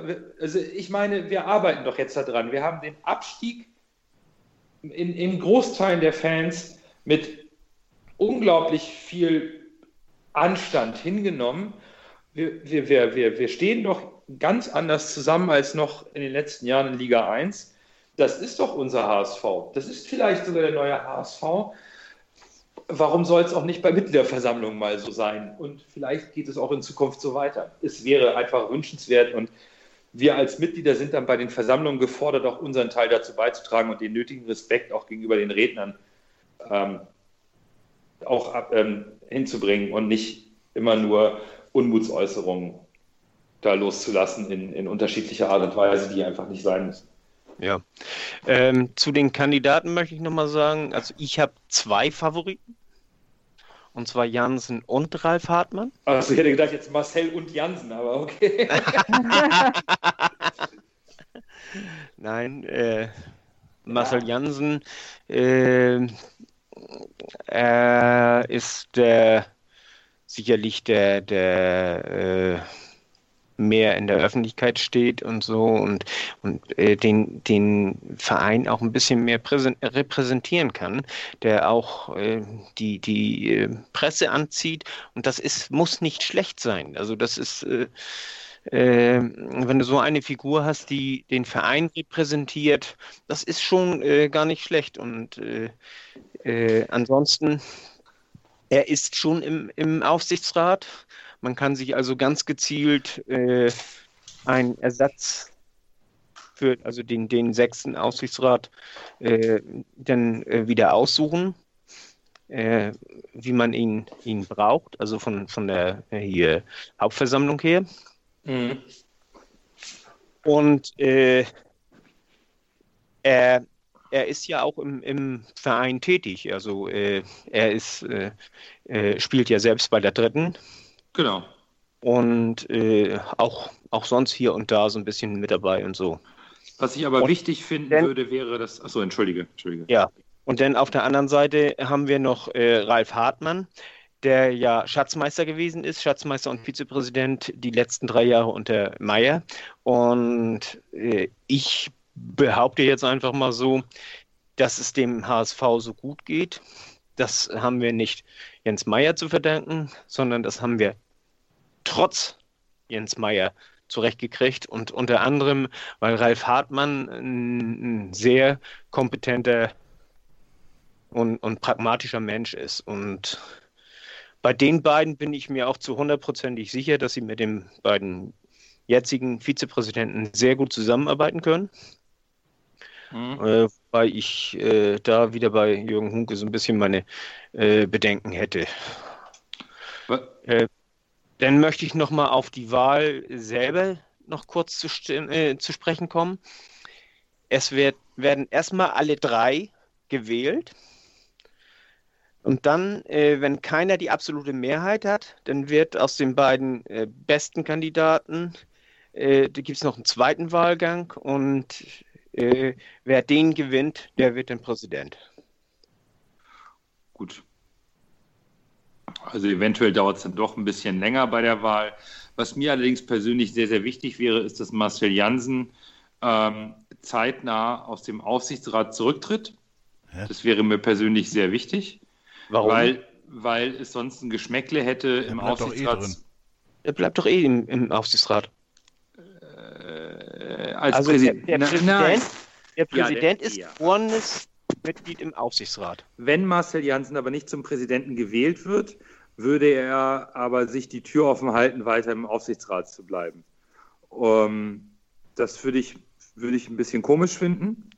Ich finde schon, dass wenn man sich für, den, für das Amt des Präsidenten bewirbt, dann auch in seiner Funktion als Aufsichtsratmitglied erstmal zurücktreten sollte. Ähm, ich weiß nicht, ich finde es ein bisschen blöd, sich die Option im Aufsichtsrat zu bleiben, äh, offen zu halten, finde ich irgendwie, äh, finde ich dann nicht konsequent. Also, Also- ich, äh, er, äh, wenn, er, wenn er gewinnt, er, ist, er ist ja eh im, im Aufsichtsrat. ja. Und, und äh, wenn er gewinnt, bleibt er im Aufsichtsrat. Wenn er verliert, äh, dann äh, bleibt, er Bleibt auch im Aufsichtsrat. Und das finde ich in Ordnung. Weiß ich nicht. Hat, hat so ein Also bisschen er- was von Hintertür. Könnte man ihm auch negativ auslegen. Nicht, nicht unbedingt. Na gut, ich, ich, ich finde eher, man sollte dann, ähm, äh, weiß ich nicht, sich äh, klar positionieren und sagen, ich kandidiere für das Ehrenamt im EV. Andersrum Ähm, könnte man ihm unterstellen, nach dem Motto, wenn er jetzt zurücktritt, äh, könnte man ihm unterst äh, Erpressung sozusagen Wieso? vorwerfen. Warum? Ja, Ihr müsst mich wählen, damit mich ich wieder wählen, in den damit ich, äh, genau. Ach so, oh Gott. Ja, Ja, ich, du, du hast genauso so, so komisch quer gedacht. Nee, nee, nee, ich habe. doch, also ich, ich, ich finde schon. Also Erpressung. Wenn, ähm, wenn es sehe- für beide, für beide Posten Geld geben würde, dann könnte ich das, dann ja. Es gibt für keinen Ja, der es beiden gibt für, Posten für, Geld. Für beide Posten kein Geld, also von daher wüsste ich jetzt nicht, warum er da zurücktreten sollte. Aus dem Aufsichtsrat. Ne, Weiß nicht, ich, ich, ja, äh, wie gesagt, kann. äh, Aber klar, ich meine, äh, wie gesagt, so wie ich das eben auch sagte, also äh, äh, so, so quer und schief wie einige äh, immer noch im Verein denken, so kannst du gar nicht denken, da kommst du gar nicht drauf, da kommst du manchmal auch gar nicht hinterher drum, drauf, aber Ich, hatte, ich war jetzt eher tatsächlich so bei der Nummer mit, äh, ich identifiziere mich, ich, oder ich bewerbe mich für ein Amt und da stehe ich auch voll dahinter und deswegen lege ich ein Amt, was irgendwie als Hintertür gedeutet werden könnte, einfach nieder, damit es da keine äh, äh, Verquickung gibt. Aber vielleicht sehe ich das einfach vielleicht auch ein bisschen zu eng. dann müsste er ja in aller. Konsequenz ja auch äh, ähm, vom äh, Hamburger Weg. Hamburger Weg zurücktreten und auch vom, wer ist das andere noch hier, äh, vom Campus da. Ist ja auch im Beirat drin oder im Aufsichtsrat oder wie Ja. auch immer sich das schimpft. In der Campusgesellschaft. Genau. Muss er das nicht eh, wenn er Präsident wird? Ich weiß es jetzt nicht, um Gottes Willen. Keine Ahnung. Ah, kann, Wa- ist auch egal. Warum? Ja, vielleicht hast du da als Präsident einfach andere Aufgaben und bist dann, da, was weiß ich, ich weiß es nicht. mir, mir, mir, mir, bei mir war mehr so dieser Gedanke so, in, der, in, der, in, in dem Aufsichtsrat, also als normal bestelltes Mitglied im Aufsichtsrat zu sein und als Präsident zu kandidieren und wenn das nicht klappt, bleibe ich halt im Aufsichtsrat, könnte halt für ein Geschmäckle sorgen. Ich, ich weiß nicht, ob wir das schon mal äh, hatten, da bin ich mir nicht sicher, ob nicht da, aber ist auch egal. Also ich, ich sehe da kein Geschmäckle, muss ich ganz Ja. ehrlich sagen. Hoffentlich hast du nicht andere jetzt irgendwie auf Gedanken gebracht. Oh, wenn ja, tut es mir leid, aber ich bin eh davon überzeugt, dass er die meisten Stimmen bekommt. Ähm, von daher macht das nichts. Gut. Sind wir mal auf den 19.01. gespannt, dass es hoffentlich schnell geht Ja. mit der Wahl. Das ist, das ist diesmal ja ein Sonnabend, ne? Stimmt, Ja. kein Sonntag, ja. Oha. Das habe ich, äh, bisher war ich immer davon ausgegangen, dass es ein Sonntag, bis mir irgendjemand neulich erzählte, dass es ein Sonnabend. Ja, ich habe das auch letztens auf Twitter gelesen und so. dass Das ist ein so, Samstag, ne? Ich meine, wenn, Samstag, wenn es voll das, wenn sich's hinzieht, dann können wir ja Sonntag gleich dranhängen. Ja, man kann in der Halle Ah, übernachten. Geht clever. Alten, alten Klassenfahrten, nimmt jeder seinen Schlafsack mit, dann pennen wir auf dem Basketballboden. Alles gut, ist auch bequem.